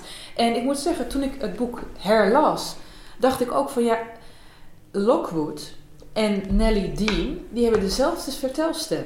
Die vertellen en praten op precies dezelfde manier. En natuurlijk focaliseert hij het verhaal dat zij op haar beurt weer focaliseert over Wuthering Heights. Maar het is toch storend. En eh, telkens wanneer je denkt, nou, eh, ik vraag me af wat er nu. Wat, dat je als lezer moet vragen zit van hoe weet personage A over B. Dan zegt Nelly, oh ja, want dit kunnen ze weten. Want hier heb ik de brief toevallig na 30 jaar nog in mijn schort zitten. Je kan het even lezen en dan lees je Maar het dat, dat sowieso is dat heel Het is heel sukkelig. Dat in heel, ja, maar het is wel iets wat je echt in heel veel van die 19e eeuwse romans zijn. Dat het brievenromans zijn of dagboekenromans. Van die romans, ik bedoel, eh, Dracula is een mooi voorbeeld. Die gewoon uit allemaal verschillende brieven en dagboeknotities als soort van bij elkaar is gebracht. Dat, dat hele idee van zo'n zo'n vlotte roman met één vertelstem. Ja, Dickens heeft dat natuurlijk heel populair gemaakt. Maar daarvoor was het inderdaad veel meer... eh, ja, alsof er verschillende documenten bij elkaar. Brievenromans. Brieven, ja, heel veel brievenromans. Brievenromans. Ja. Ja, nou ja, nou hier ook. Maar eh, er waren ook zelfs recensenten die zeiden van... Ja, luister, Ehm, een aantal huwelijken wordt onder dwang afgesloten in dit boek. Dus daar hadden ze Mhm. makkelijk onderuit. Dus daarom, ga, Ja. alle- op juridische gronden, geloven ze niks van het verhaal. Hmm. Maar dit is allemaal, dit is allemaal voor kniesoren, want mensen... Ja.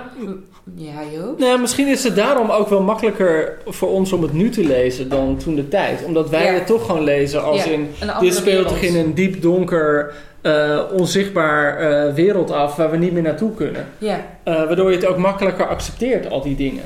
En dat ik het voor het eerst las, dacht ik op geen enkele manier van... Goh, onsmakelijk, hij graaft een lijk op. Of, goh, wat raar dat ze allemaal zo elkaar tot huwelijken dwingen. Je denkt alleen maar van, wauw, dit is gewoon... Dit is de allesverzingende liefde die het onmogelijk een lotsbestemming is. En je accepteert gewoon alle drama dat erbij komt kijken. Ja, misschien. Maar, maar in der tijd waren mensen... Kijk, het, het werd heel erg geprezen aan de ene kant. Men vond het prachtig, meeslepend, origineel, krankjong, een page-turner. En nog steeds, hè? Ja, ja, Ja, dat is nog steeds in terug. er. Ook in het heel- Nederlands. Ja, maar ik vind ook... Nee, maar de receptie is ook nog steeds zo. Dat Emily Bronte echt het genie was van de Precies. zussen. Ja, En precies. het eh, op een bepaalde manier veel interessanter was dan Jane Eyre. ja. Jane Eyre is veel conventioneler dan Wuthering Heights. Maar ik denk dat we er zo wel op komen of Ja. wij dat vinden. Want Ja. je hebt ook die biografie Ja. gelezen van... ehm, eh, Julia Van Juliet Barker. Barker, ja, ja, ja, ja. Ja, maar die zegt dat ook. Dat het, eh, het, de receptie van Wuthering Heights was veel, eh, het was veel meer een schandaal dan Jane Eyre. Maar ik, ik moet ook meteen, ik moet altijd denken Maar- aan wat Virginia Woolf daarover schreef. Dat die dat ook zo zegt van, van de zussen. Was Emily Bronte degene die een soort ongecensureerde stem toeliet voor zichzelf. Terwijl Charlotte Bronte gewoon veel te verbeten was en boos was over haar plek in de wereld. En dus de boosheid projecteerde op haar personages. Maar de, de, de, Dus, de, eh, de, de, de geldende these was dus dat Emily een soort van het wilde genie Ja. is. En, en, het ongetemde genie. ja, en Charlotte Ja. meer de harde werker Ja. of zo. Ja. En, maar is dat ook zo? Of? Ja, weet ik niet. Maar dit- voor mij, Ja. ik bedoel, het speelt wel meer... Ik vind het eigenlijk onvergelijkbare boeken. Ik bedoel, Ja. als jij nu ook weer zo dit plot vertelt, denk Ja. ik, oh ja... Het is eh, zo bigger than life. Ja. En, Ja. en Zo Jane Eyre is veel meer en- een soort... Ja, de wording van een talent, weet je. Het is een, eh Beeldingsroman. ja, een beeldingsroman. Ja, Ja, het is ook zo'n roman met meer. een veel langere Ja. aanlooptijd. Het En speelt van een is het hele lange ook tijd Jane af. Eyre veel meer een soort roman waar heel veel... Valt mij altijd op, eh, gewoon hedendaagse vrouwelijke schrijvers als eh, Alice Munro, Hilary Mantel, Jenny Diskey, Sarah Waters. Allemaal naar Jane Eyre verwijzen als hun oerboek. Ja. Omdat je eigenlijk ziet hoe een schrijfster zichzelf eh vrijschrijft. Op een bepaalde manier. Dus het is een heel ander kaliber. Ja, mag, mag ik een vraag stellen? Wat is jullie, want het is heel vaak verfilmd hè? Ja. Eh, wat is jullie favoriete bewerking?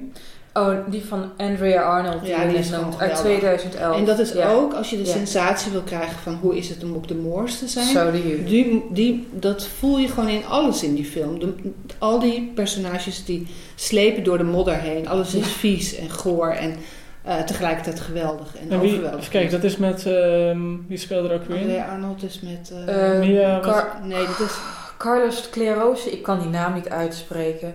nee, jij bent in de war met de Jane Eyre film. Oké, nee, ja. dat is Mia, Mia Wasikowska. Wasikowska. Wasikowski, ja, Een prachtige film trouwens Ja. ook. Ja. eh, Ja. ook. Ja. Maar, maar, maar nog heel even dan eh, terug hiernaar. Want, Nee, wat het bijzondere, Ja. nog even over Andrea Arnold. Ja. Het bijzondere Ja. is natuurlijk van haar heeft van Heathcliff een zwarte man gemaakt. Precies, precies. Want hij wordt in de roman, wordt hij gypsy, maar ook Ja. Chineesje, eh Indisch man genoemd. Maar, ehm, Maar de mooiste verfilming, of de mooiste bewerking is toch gewoon eh, dat van Kate Bush. nee, dat, Het nee, liedje. nee, Het liedje nee, gewoon. Nee, Celine Ik- Dion is All Coming Back to Me Now. Ik ken Celine, die- dat ja, ik ken ik het niet. gek ik- genoeg is het wel een van de beste nummers van Celine Ik Dion. vind het wel gek dat, Ja. dat, dat inderdaad dat nummer van Kate Bush, hoe, Ja. eigenlijk hoe, hoe idioot dan ook, je kunt het gewoon niet meer loszien van, van Het eh, boek, de roman. maar die hysterie zit er zo goed Ja. in. En dat Ja. wanhopige. En, en ook die- ja, die, die, die idiote videoclip erbij. Waarin ze gewoon een soort gewaad door het bos danst. Ja, ja, ja. Ze werpt zichzelf de hele Ja. tijd zo het, eigenlijk tegen de Ja. klippen op als het ja, maar ware. de hysterie, die zit in dat Ja. nummer. Ja. Maar eh, over het boek, hè, ik denk ook dat het genie inderdaad ehm, erin zit hoe, hoe, hoe, hoe grof ze durft te zijn. Mhm. En compromisloos. ja. Ik, ik, wat, ik, wat ik bijzonder vind, eh, ik weet dat de drie zussen die leverden tegelijkertijd eh, bij een uitgever drie manuscripten in. Dus Wuthering Heights, Agnes Grey geschreven door Anne. Ja. En The Professor, de Ja. eerste roman ja, van, eh, van Charlotte. Ja. En de professor werd geweigerd. Maar Gray en. Wuthering Heights werden aangenomen. Terwijl het, het is een heel... Ja. Het is heel erg een taboe, eh, een taboeboek. En... ehm, Maar het gekke is ook, wordt ook wel gezegd dat in feite Emily Bronte deed gewoon geen moeite om eh, van het mannelijke personage een, zeg maar een, een hele eh, begrijpelijke held te maken. nee. Terwijl Charlotte Bronte deed alle, al haar best om bijvoorbeeld van Mr. Rochester, de grote held in Jane Eyre, om daar een soort, ja, bijna een soort clichématige ehm, iemand, weet je wel, iemand van te maken die keurig en overweldigend tegelijk was. Ja. Gewoon een droomfiguur. Gewoon een man Ja. die eigenlijk niet Ideaal. echt Maar, maar dus Ja. laten, we, laten we voor de tijd nu gewoon naar Jane Eyre verder gaan. Want anders wordt het Ja. heel lang. Marja, dan Ja. kijken we Ja. naar jou. Ja.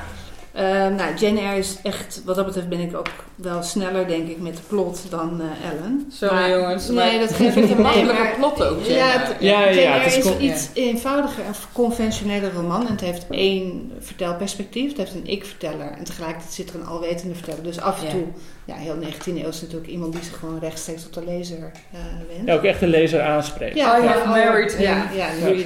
Ja, dear reader.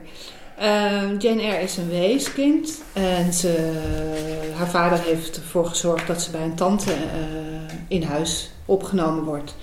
En bij haar neefje is, is dat die tante, die is weduwe ook. En dus is het alleen met die tante en het neefje. En die tante heeft op geen enkele manier in de gaten dat het neefje echt een ongelooflijke ettenbak is. En eh, dus het zijn nichtje op alle mogelijke manieren die gewoon eh, lekker in een boek wil lezen. Het onmogelijk maakt. En dus eh, altijd op het moment dat Jane dan ontploft en hem wil aanvallen, dan komen, komt de tante binnen. En dan wordt zij dus gezien als een duivelskind. Dus ze wordt uit huis geplaatst. En ze zegt ook tegen Jane van je bent eh, kwaadaardig, je bent onbetrouwbaar. Gewoon. En Jane is zo'n meisje die gewoon weerwoord geeft en zegt van nee, dat is niet waar. En jij bent gewoon een slecht mens. Ja, en je liegt. En je liegt, ja. En, maar dan komt ze dus op een eh, hele strenge school terecht, een soort kostschool, waar eh, ook de tyfus eh, heerst. Weet je, waar, waarvan je wordt gezegd dat ze daar ook haar verdriet om haar, de dood van haar zusjes in heeft verwerkt. En die, dus eh, dat is een hele zware tijd dat ze op die school zit. En op een gegeven moment wordt ze eigenlijk ook van die school weggestuurd en krijgt ze een betrekking als gouvernante op Thornfield Hall. En daar heeft ze dus een, een mysterieuze baas of superieur die ze eerst niet ziet. En de eerste, eerste moment dat ze, ze weet niet dat hij het is, maar ze loopt in het bos. En dan komt er een paard aan en daar zit een man op. En die paard schrikt van haar, dus de man valt eraf. En dat is het eigenlijk de kennismaking met Mr. Rochester. Mr. Rochester. Mr. Mr. Rochester. En ehm, ja, Jane die wordt heel erg... Heel vaak wordt er gezegd dat ze plain is, dus ze is lelijk. Maar ja, lelijk is ook alweer Ja. een hard woord. Dus het Ja, wordt het is niet gewoon niet, is bijzonder. Gewoon. Nee, het is gewoon is gewoon een ze heeft muurbloempje een soort dagelijks gezicht. En, het wordt de hele tijd benadrukt. ja, en de eerste keer dat ze gewoon officieel ook eh, thee mag drinken met Mr. Rochester, dan zegt hij dat ook tegen haar. En hij zegt dan wel ook nog van, oké, ik ben zelf ook niet heel erg handsome, maar jij bent wel heel erg plain. Ja, het is altijd Dus fijn als je het gewoon direct tegen iemand zegt. Ja. Maar goed, eh, ze maakt wel heel veel indruk op hem meteen, omdat ze dus enorm mondig is en hem veel weerwoord geeft en een soort flirterig gesprek met hem eh, komt. Ja, want hij vraagt toch op een gegeven moment van, do you think me handsome? Zegt ze, no sir. Ja, no, you are-. Ja, ja. Savage, Ja, en op een gegeven moment zegt hij ook van, well, am I hideous? En dan zegt ze, yes, sir, you always were.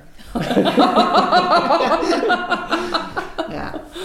Maar, ehm ja. En ze denkt dat het daar spookt. Moeten we het daarover hebben? Dus, Ja, dus ja, maar dat is, dat is een beetje het duistere. Want ze heeft dan de officiële huishoudster, is Mrs. Fairfax. En die is op zich wel loslippig. Maar de- heel af en toe dan laat ze iets los van... Ja, er is nog een andere huishoudster, Grace Poole. Maar die heeft... Nou ja, eh, ze hoort s'nachts soms wat. En één keer is het zo erg dat ze... heeft het idee dat iemand staat voor mijn deur.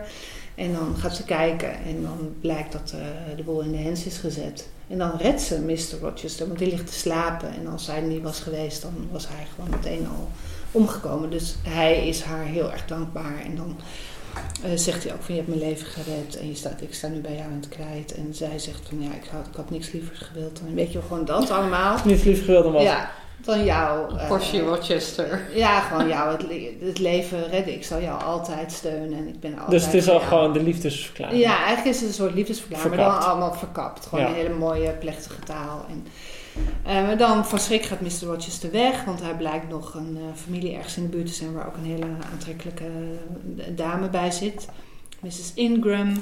En de huishoudster suggereert ook steeds... Ik ga nu toch die plot heel lang. Ja, maar maakt niet uit. wel Vertel gewoon. te weten, ja. Ja, die huishoudster suggereert steeds tegen Jane van ja, eh, Rochester, ik denk dat hij nu wel echt het aanzoek gaat doen. En In- Blanche Ingram, want dat is een goede partij. Dus, en je ziet eh, al helemaal gewoon komen bij Jane van nou, dat, dat eh, is een heel, De alles slaat naar binnen, maar Langzaam- de hart, langzaam de hart gaat breken. En ehm, nou, dan eh, is er een soort ronde dans.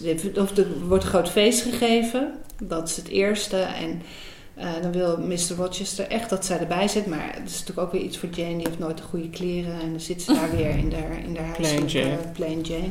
En dan de visite maakt ook allemaal hele eigenlijk eh, neerbuigende opmerkingen over gouvernantes. En dat het eigenlijk altijd de meest vreselijke en oninteressante personen op aarde zijn. Dus Jane voelt zich voortdurend vernederd. En ik kom dus steeds meer in zo'n soort eh, dispositie van... oké, ik, ehm, ik doe er niet toe. En eh, Mr. Rochester die eh, gaat straks een ander leven leiden. En dan gaat hij helemaal met haar praten van... ja, wat zou jij doen als je iemand... eh, eh,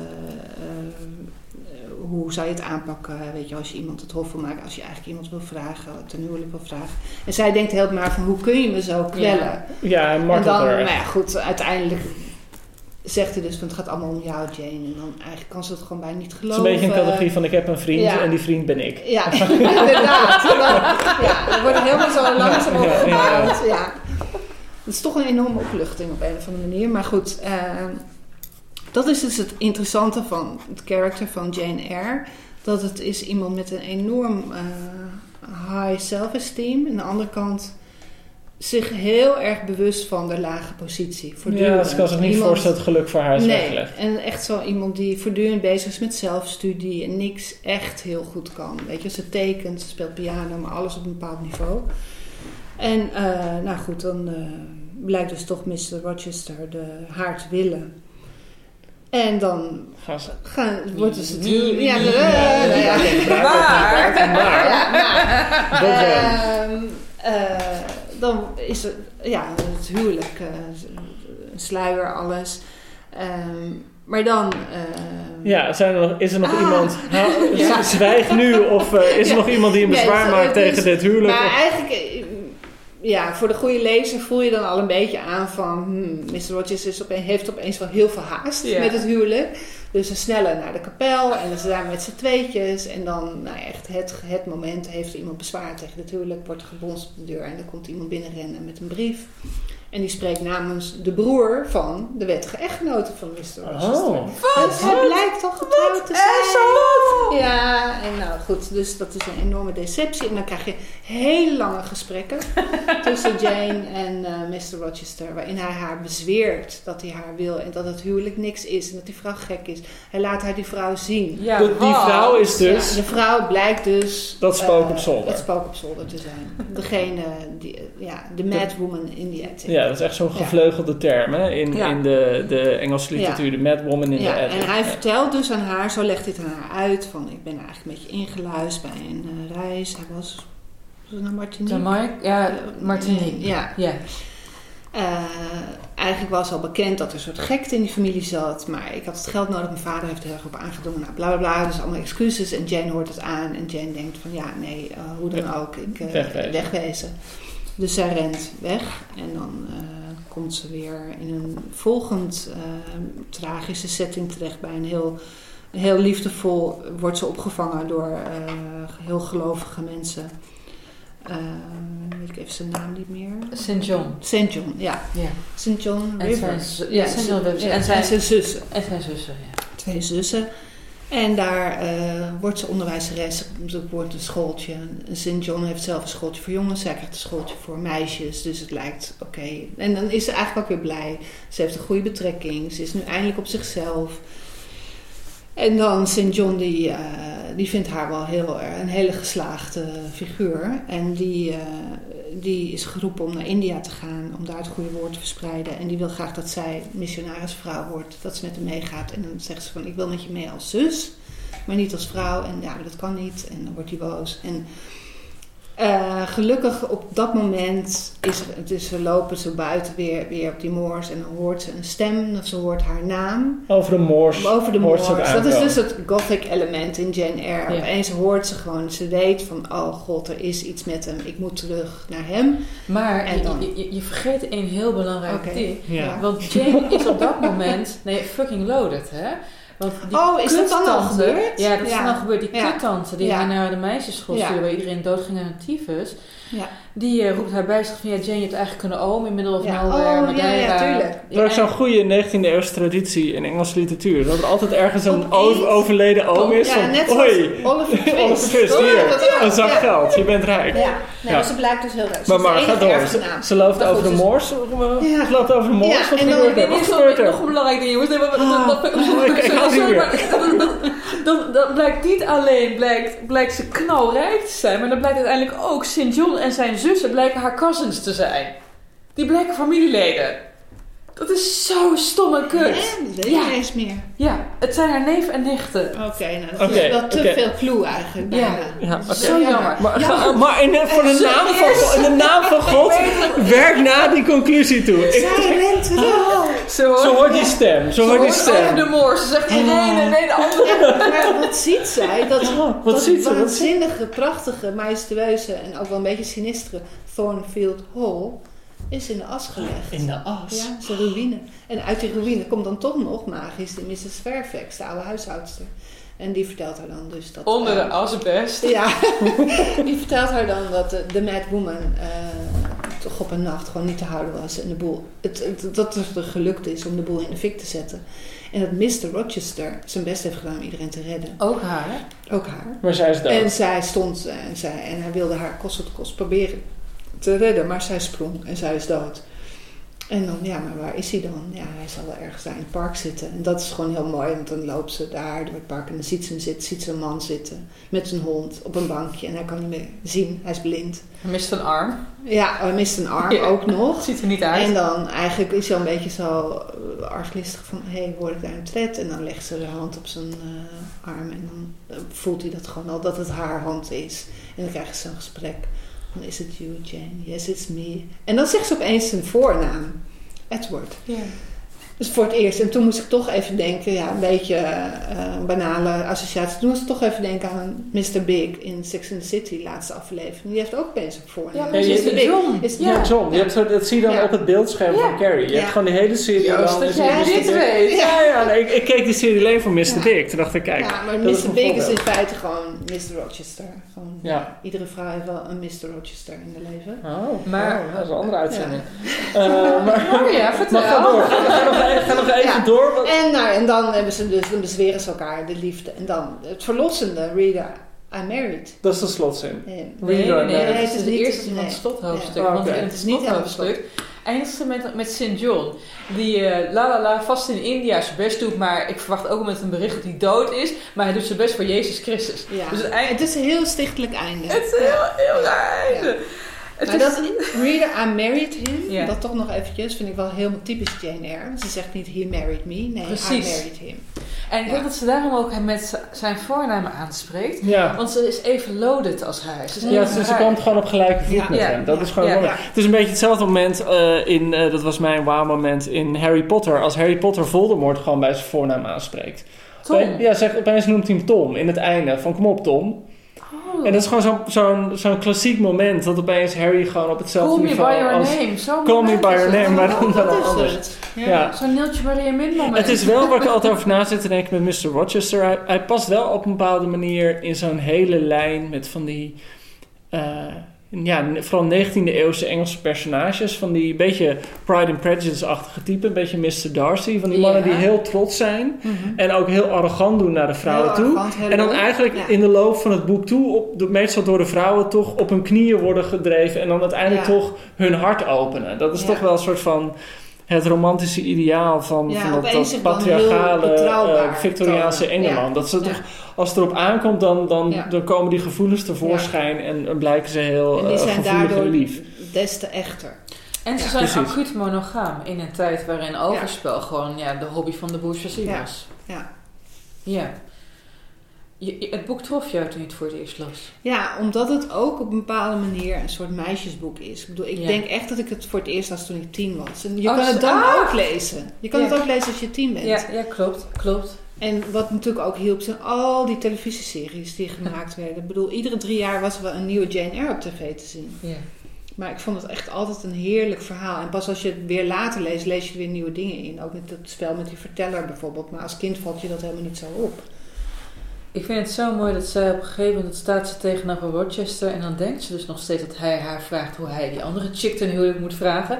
En dan zegt ze ja, ik ben misschien wel lelijk en fucking arm, maar als ik mooi was en geld had, dan zou het voor jou net zo moeilijk zijn om mij te verlaten als Ja, ik ja. nou jou verlaten moet. Ja. En toch sta ik hier. Ik heb, ik heb, mijn, mijn ziel is gelijk aan de jouwe. Ik vind dat, dat Christ- Christine Hemmeres noemt het een soort universele verklaring van de rechten van de Oh, mens. ja, prachtig. Ja, een soort waardigheid van de mens. Ja. En wat, wat ik ook zo ontzettend mooi en hopeloos natuurlijk romantisch eh in zit, eh, is dat op een gegeven moment hij zegt van, het voelt alsof ik met een onzichtbaar koord met jou verbonden ben. Jay, nou, dat droom je Ja. toch ook heel, zo'n Ja. liefdehoopje Ja. te vinden. En ik denk dat daarin ook wel een verschil zit tussen het werk, ehm, het werk van Jane en trouwens ook Anne. En het werk van Emily. Jane en, eh, of sorry, Charlotte en Anne. Mhm. Ja. Charlotte en Anne beschrijven mensen eigenlijk zoals ze zouden moeten zijn. Natuurlijk Ja. zijn verwerpelijke Ja. personages in beide oeuvres, maar de, hun helden en heldinnen zijn mensen waar je een voorbeeld aan kan nemen. Terwijl Emily, mensen beschrijven ze als ze zijn. Ja, dat is wel goed gezegd Ja. inderdaad. Ja. Ja. Ja. Ja. Ja. En dat is denk ik ook waarom dan Emily eh, het ontvangst van haar boek zoveel ruwer is gegaan. En eh, dat is Ja. wel als werd geweten. Want dat had je natuurlijk wel heel erg in die... En zeker in Nederlandse literatuur, dat is ook onvergelijkbaar. Maar literatuur had toen op heel veel, voor heel veel... eh, ja, hoeft er ook heel veel uitzondering te bedenken. Maar heel vaak had het een beetje iets stichtelijks. En Ja. je moest wel laten zien Ja. dat je je gewoon hield aan de mores van de tijd. En anders was het een schandaal. Ja. Eh, toen had je nog heel makkelijk schandalen met literatuur. Maar misschien moeten we toch nog even iets zeggen over die Mad Woman in the Attic. Ja, dat is echt zo'n zo thema is dat, ja. Ja. Ja, dus begin jaren tachtig had je een heel groot eh, overzichtswerk van twee literatuurwetenschappers. Eh, Sandra Gilbert en Susan Kubart. En dat was echt zo'n standaardwerk, waarin, dat heette ook The Mad Woman in the Attic. Waarin ze eigenlijk zeiden van de, ja, dat eh, vrouwen op een bepaalde manier zichzelf censureerden en dan een soort symbool ergens creëerden, wat dan stond voor de agressieve kant van Ja. een karakter. Ja, en de vrije of de seksualiteit. seksualiteit, zoiets. Dus zoals Virginia Woolf het had over eh The Angel in the House. Weet je, als je als vrouw gaat schrijven, moet je eigenlijk die Angel in the House, dus het, het pleasing schepsel, moet je zien. eh, De gastvrouw. ja. Ja. de gastvrouw, die moet je eruit zien te werken in je hoofd. Eh, was dit ook het idee van eh de Mad Woman in the Attic? Dat het een soort, Mm. ja, een beetje een symbool was. Dat elke vrouw heeft er één of Ja. zo. En die moet je Ja. durven loslaten Ja. om goed te schrijven. Ja, Nou ja, of juist vastklampen om goed te schrijven, zoals Emily zou hebben gedaan. Sommige mensen hebben inderdaad Bertha Mason, de Mad Woman, ook als een donkere kant van Mhm. Jane eh, Ja. beschouwd. ja, Want Jane wil ook dat Thornfield Hall afvikt. ja. Ze wil los van die Nee, zo kan je het ook zien, inderdaad. Gewoon, het is de, de donkere zijde van hetzelfde karakter. Ja. Ja. Jane Wat dat betreft is het natuurlijk ook wel leuk, kunnen we nog even hebben over Jean Rees. Dat zij Ja. in feite nog een roman heeft gewijd aan dat figuur, Ja. aan Mason. Sargasso Wat vertel eens even, welk jaar hebben we dan over kinderen? 1966. 1966. Ja. Waarom schreef zij die roman? Zij was er eigenlijk gewoon meteen door getroffen toen ze het las. Zij was zelf Toen als ze Jane 16 Eyre jaar. las. Ja, Ja. ze was zelf als 16-jarige. kwam ze van de Martinique? Dominicaanse Republiek. Domin- ja, ja, ja. Toen werd ze naar Engel, Engeland getransporteerd en ze had het idee van ik kom. Ze was dan wel niet zwart, maar ze voelde zich zwart. Ik kom nu in een hele bleke, regenachtige wereld. ja. En zij kon zich gewoon helemaal voorstellen toen ze Jane Eyre las.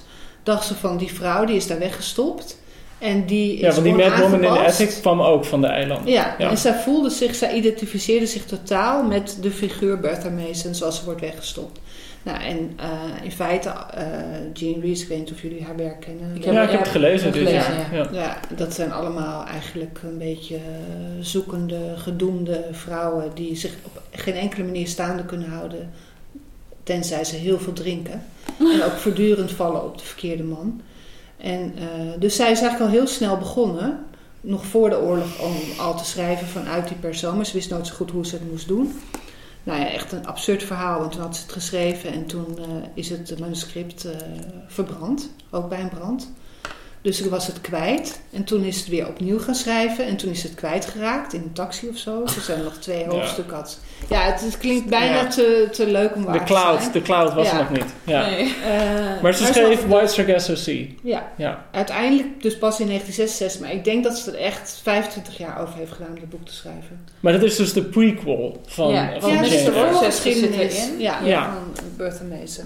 En ze beschrijft het vanuit twee perspectieven. Volgens mij vanuit Bertha zelf en vanuit Mr. Ja. Rochester. Ja, die dan haar... Ja, en ze beschrijft haar gewoon veel meer als, een- ja, als een soort exotische vrucht die wordt geplukt door een man die totaal eh, betoverd is door haar en die eh, eh, gedreven wordt door eh, Seks en hebzucht. ja, lust. Ja. Ja.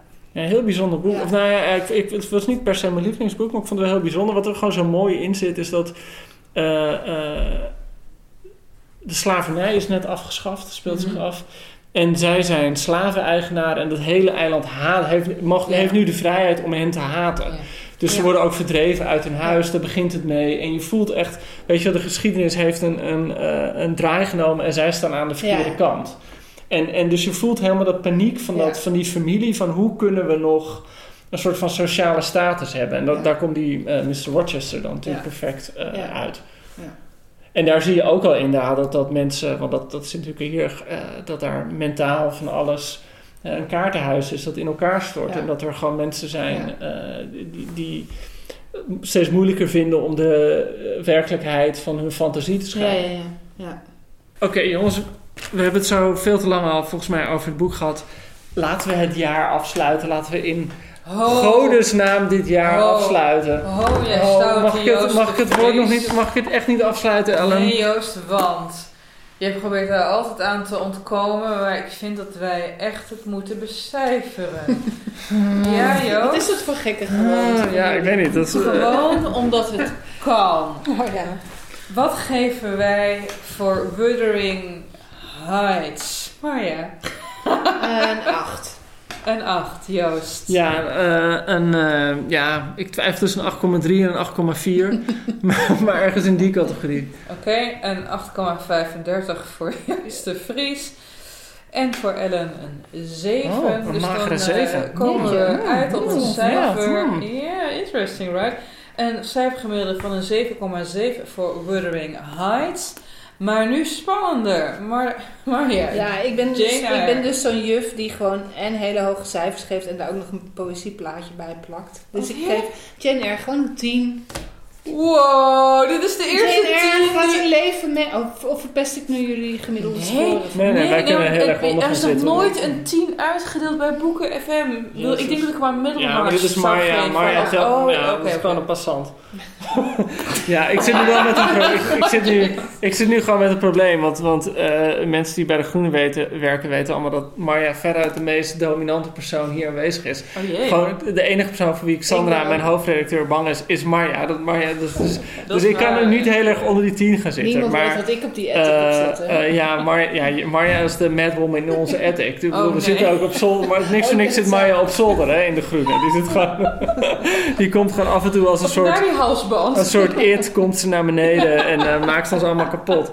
Eh, dus eh, nee, voor mij, ja, ik, ik ga niet een, ik, ik heb toch Wuthering Heights liever dan ehm, Jane Eyre. Oh, Dus ik geef een 7,5. Oh. Boom. Ja, ja, maar het is ook omdat ik me probeer te emanciperen van Marja. Ja, Dat probeer ik al jaren. probeer ook een eigen Ja. Als ja, we kijken ik doe naar- gewoon alsof ik gewoon een jongen ben.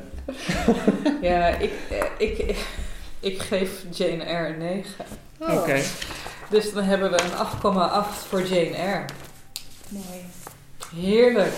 En dan nu. Ja, zullen we gewoon heel eventjes gewoon dit jaar... Dit jaar was... Ik merkte wel met dit jaar, we hadden het er van tevoren even over dat... eh, we hadden toen allemaal het idee toen de eerste coronagolf uitkwam van... Oh, dan ga je nu thuis zitten lezen. Ik heb dat denk ik ja, heel slecht volgehouden. We hebben het al eens eerder over gehad.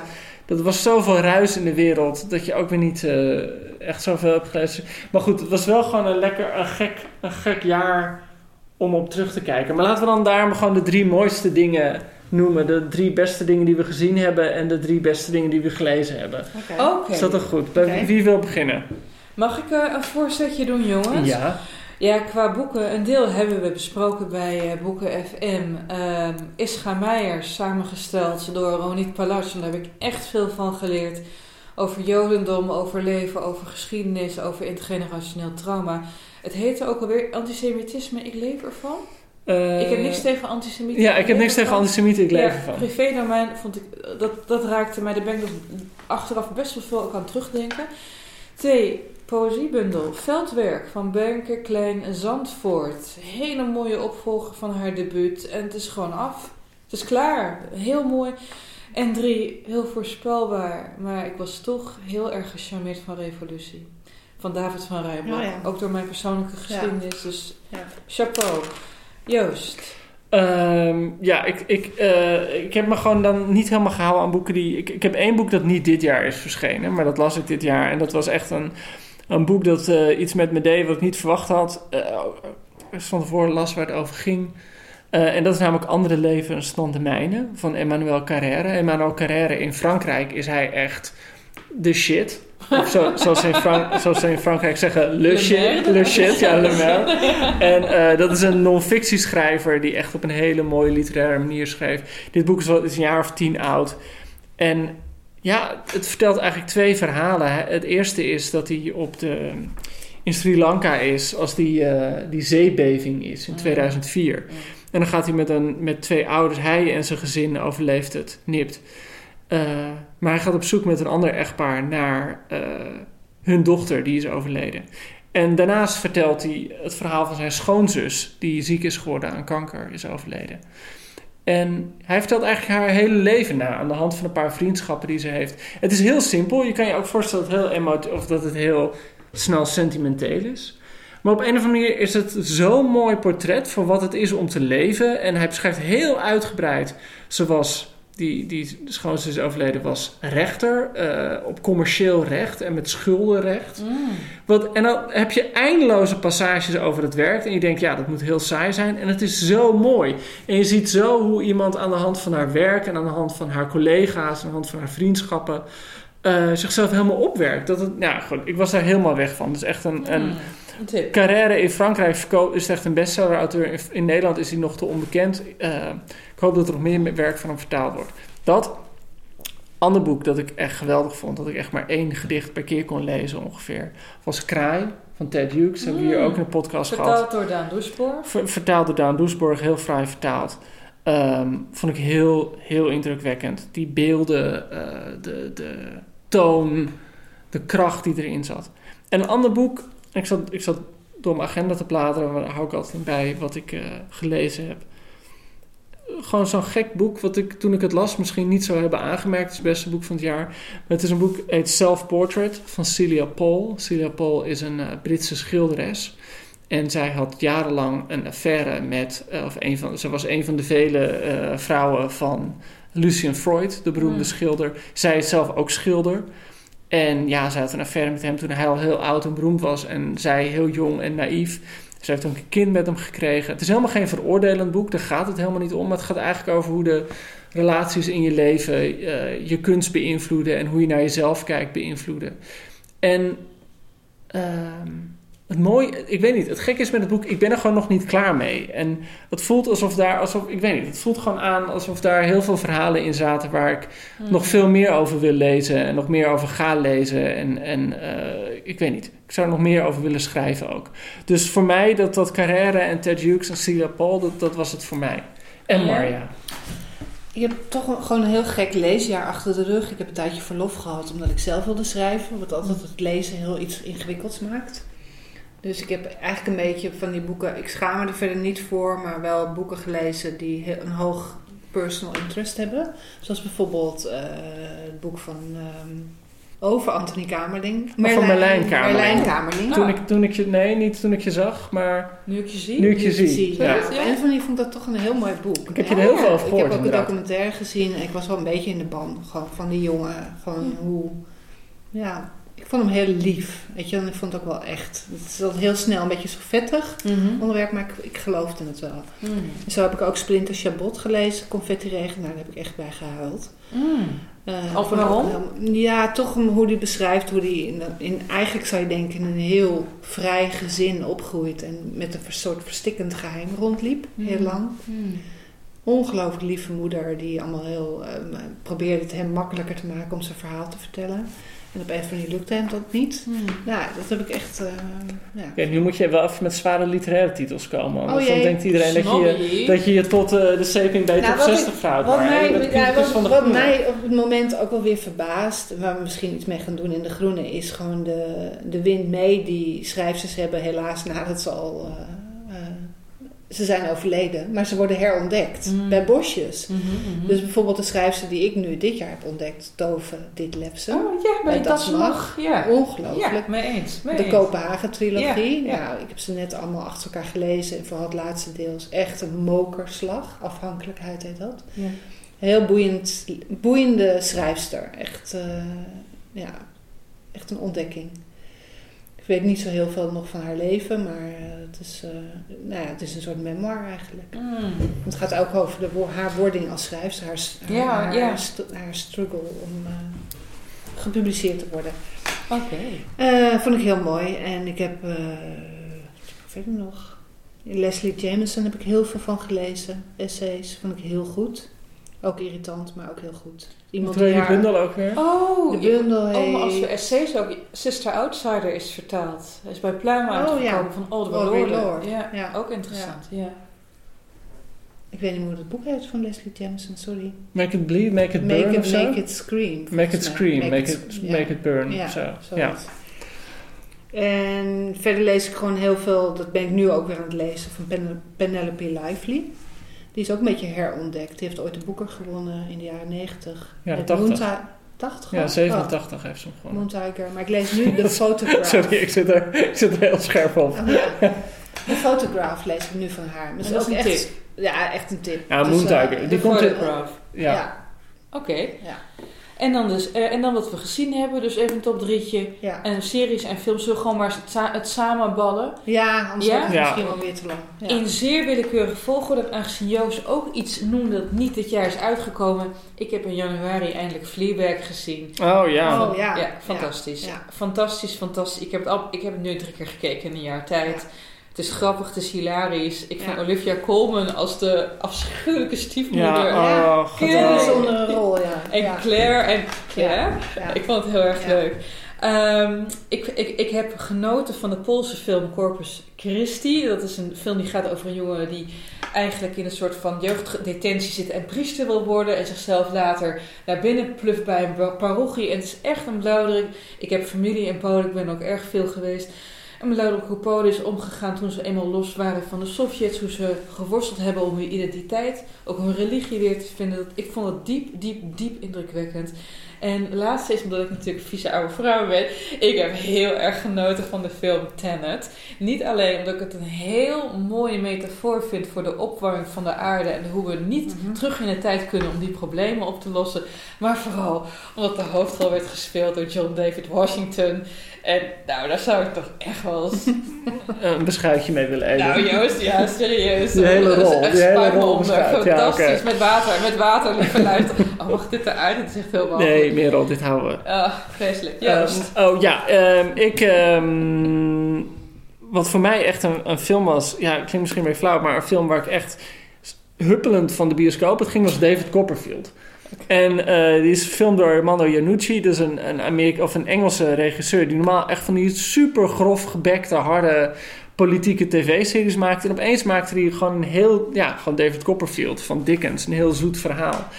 Het was prachtig gefilmd. Echt, die decors zijn geweldig. Je waant je echt in een soort van Victoriaans Engeland zoals je hoopt dat het is. Allemaal vrolijke kleuren en mensen in grappige kleren.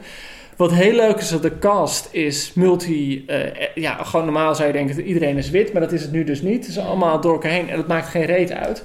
Weet je, soms voelt het aan zo van... Hmm, wat, wat je, je had ook met die, die ehm, verfilming van Wuthering Heights. Toen was het echt nog een statement dat Heathcliff zwart was. En hier gaat het super, eh, doet het er niet toe. En dat maakt het alleen maar vrolijker en interessanter. Dat was echt een heerlijke, vrolijke film.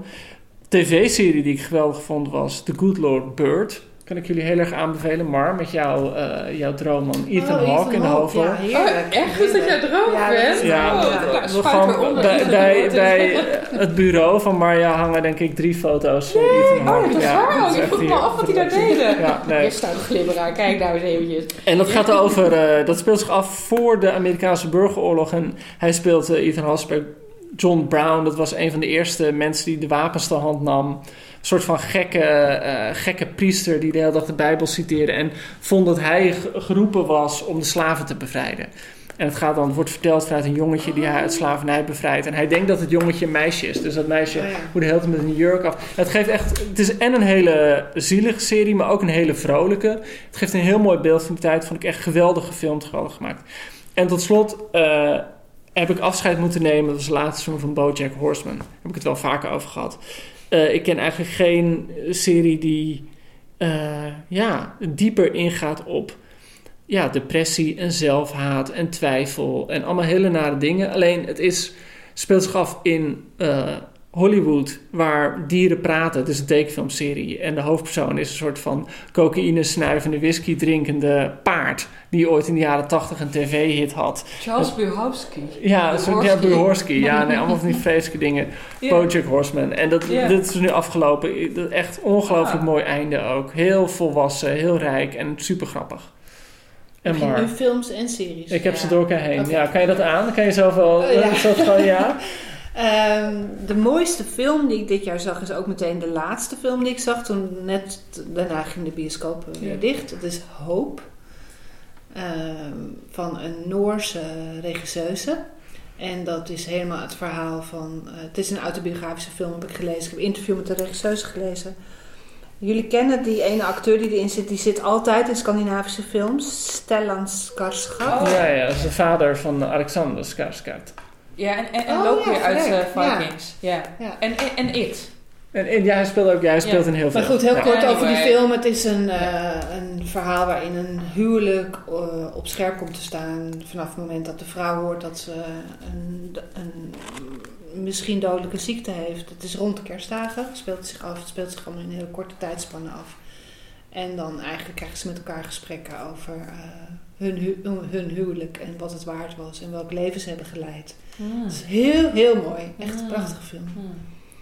En de film die, ik- die is niet dit jaar gemaakt, maar die ik wel dit jaar heb gezien, is American Honey van Andrea Arnold. Over wie we het al hebben gehad, die Wuthering Heights maakt. En eh, American Honey is een soort road movie van een groep jongeren die eh, in een busje door de States trekt.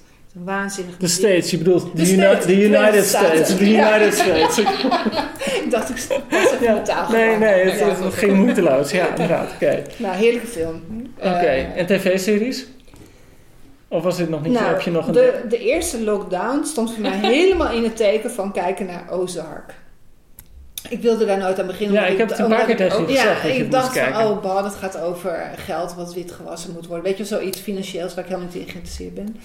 En eigenlijk, die plot voor mij doet er ook niet zo heel veel toe. Maar het is uiteindelijk een gezin wat je volgt. Die Ja. in hele extreme omstandigheden ergens anders gaan wonen in Ozark.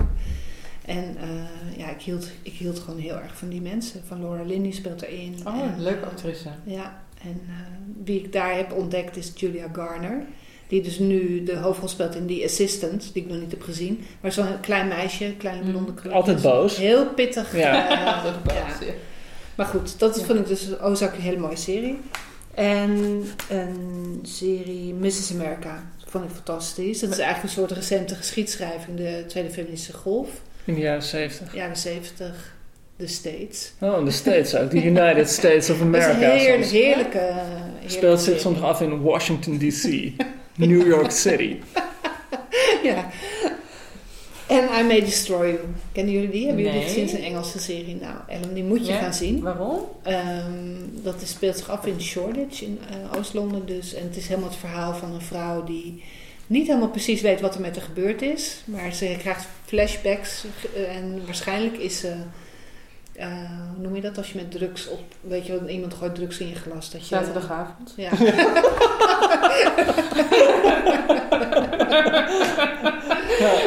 Ze is gedrogeerd. Het is gedrogeerd. Ja. En die miniserie. Het is zes afleveringen. Volgens mij gaat ze op zoek naar wat er is gebeurd. En het is, Oh, eh, grappig. heel Net, net als met Top of the Lake. Dat je echt helemaal moet gaan Ja, reconstrueren. ja. Oh. Het is heel ruig en die Ja. hoofdrolspeelster die is fantastisch. Oh, een hele dat- gekke kop heeft ze en ze loopt heel vreemd. Maar, nee, ik snap meteen dat het aan mij aanraadt. Ja. Dankjewel. I made a story. Het klinkt, Ja. klinkt fantastisch. Nou jongens, we, we- we- ja, laten, we, laten we een heel stom jaar met interessante boeken Ja, Ja, en eh, ja. ja. laten we hopen dat we volgend jaar allemaal eh, het spuitje van Bill Gates krijgen. En dat we gewoon weer bij elkaar kunnen komen. Allemaal een extra Allemaal voorhoofd. extra, Dat was de bijwerking. Nou, als dat de bijwerking is, dan moet je het accepteren. Eh, dus nou, ehm Boeken FM luisteraars, jullie zijn onze vrienden. En, eh, oh, ik, vond Dank jullie wel dat ik Ja. gast mocht zijn. Dankjewel dat je te gast wilde zijn, Marja. We waren echt heel erg verguld. Ik althans, met Joost is al aan je gewend, maar ik was erg verguld. Hij is murf geslagen, maar ik was erg verguld dat je mee wilde doen. En eh, schuif nog een keer aan, zou ik zeggen. leuk, Ja? zeker. Ben nu een beetje. Ja, ik, weet nu een beetje hoe het gaat. Ja, Oké, namelijk niet. dag mensen. Oké, Merel. Eh, Jezus, Joost, is dat is helemaal verleurd. Gaan we het stoppen? Ja, hoe moet ik...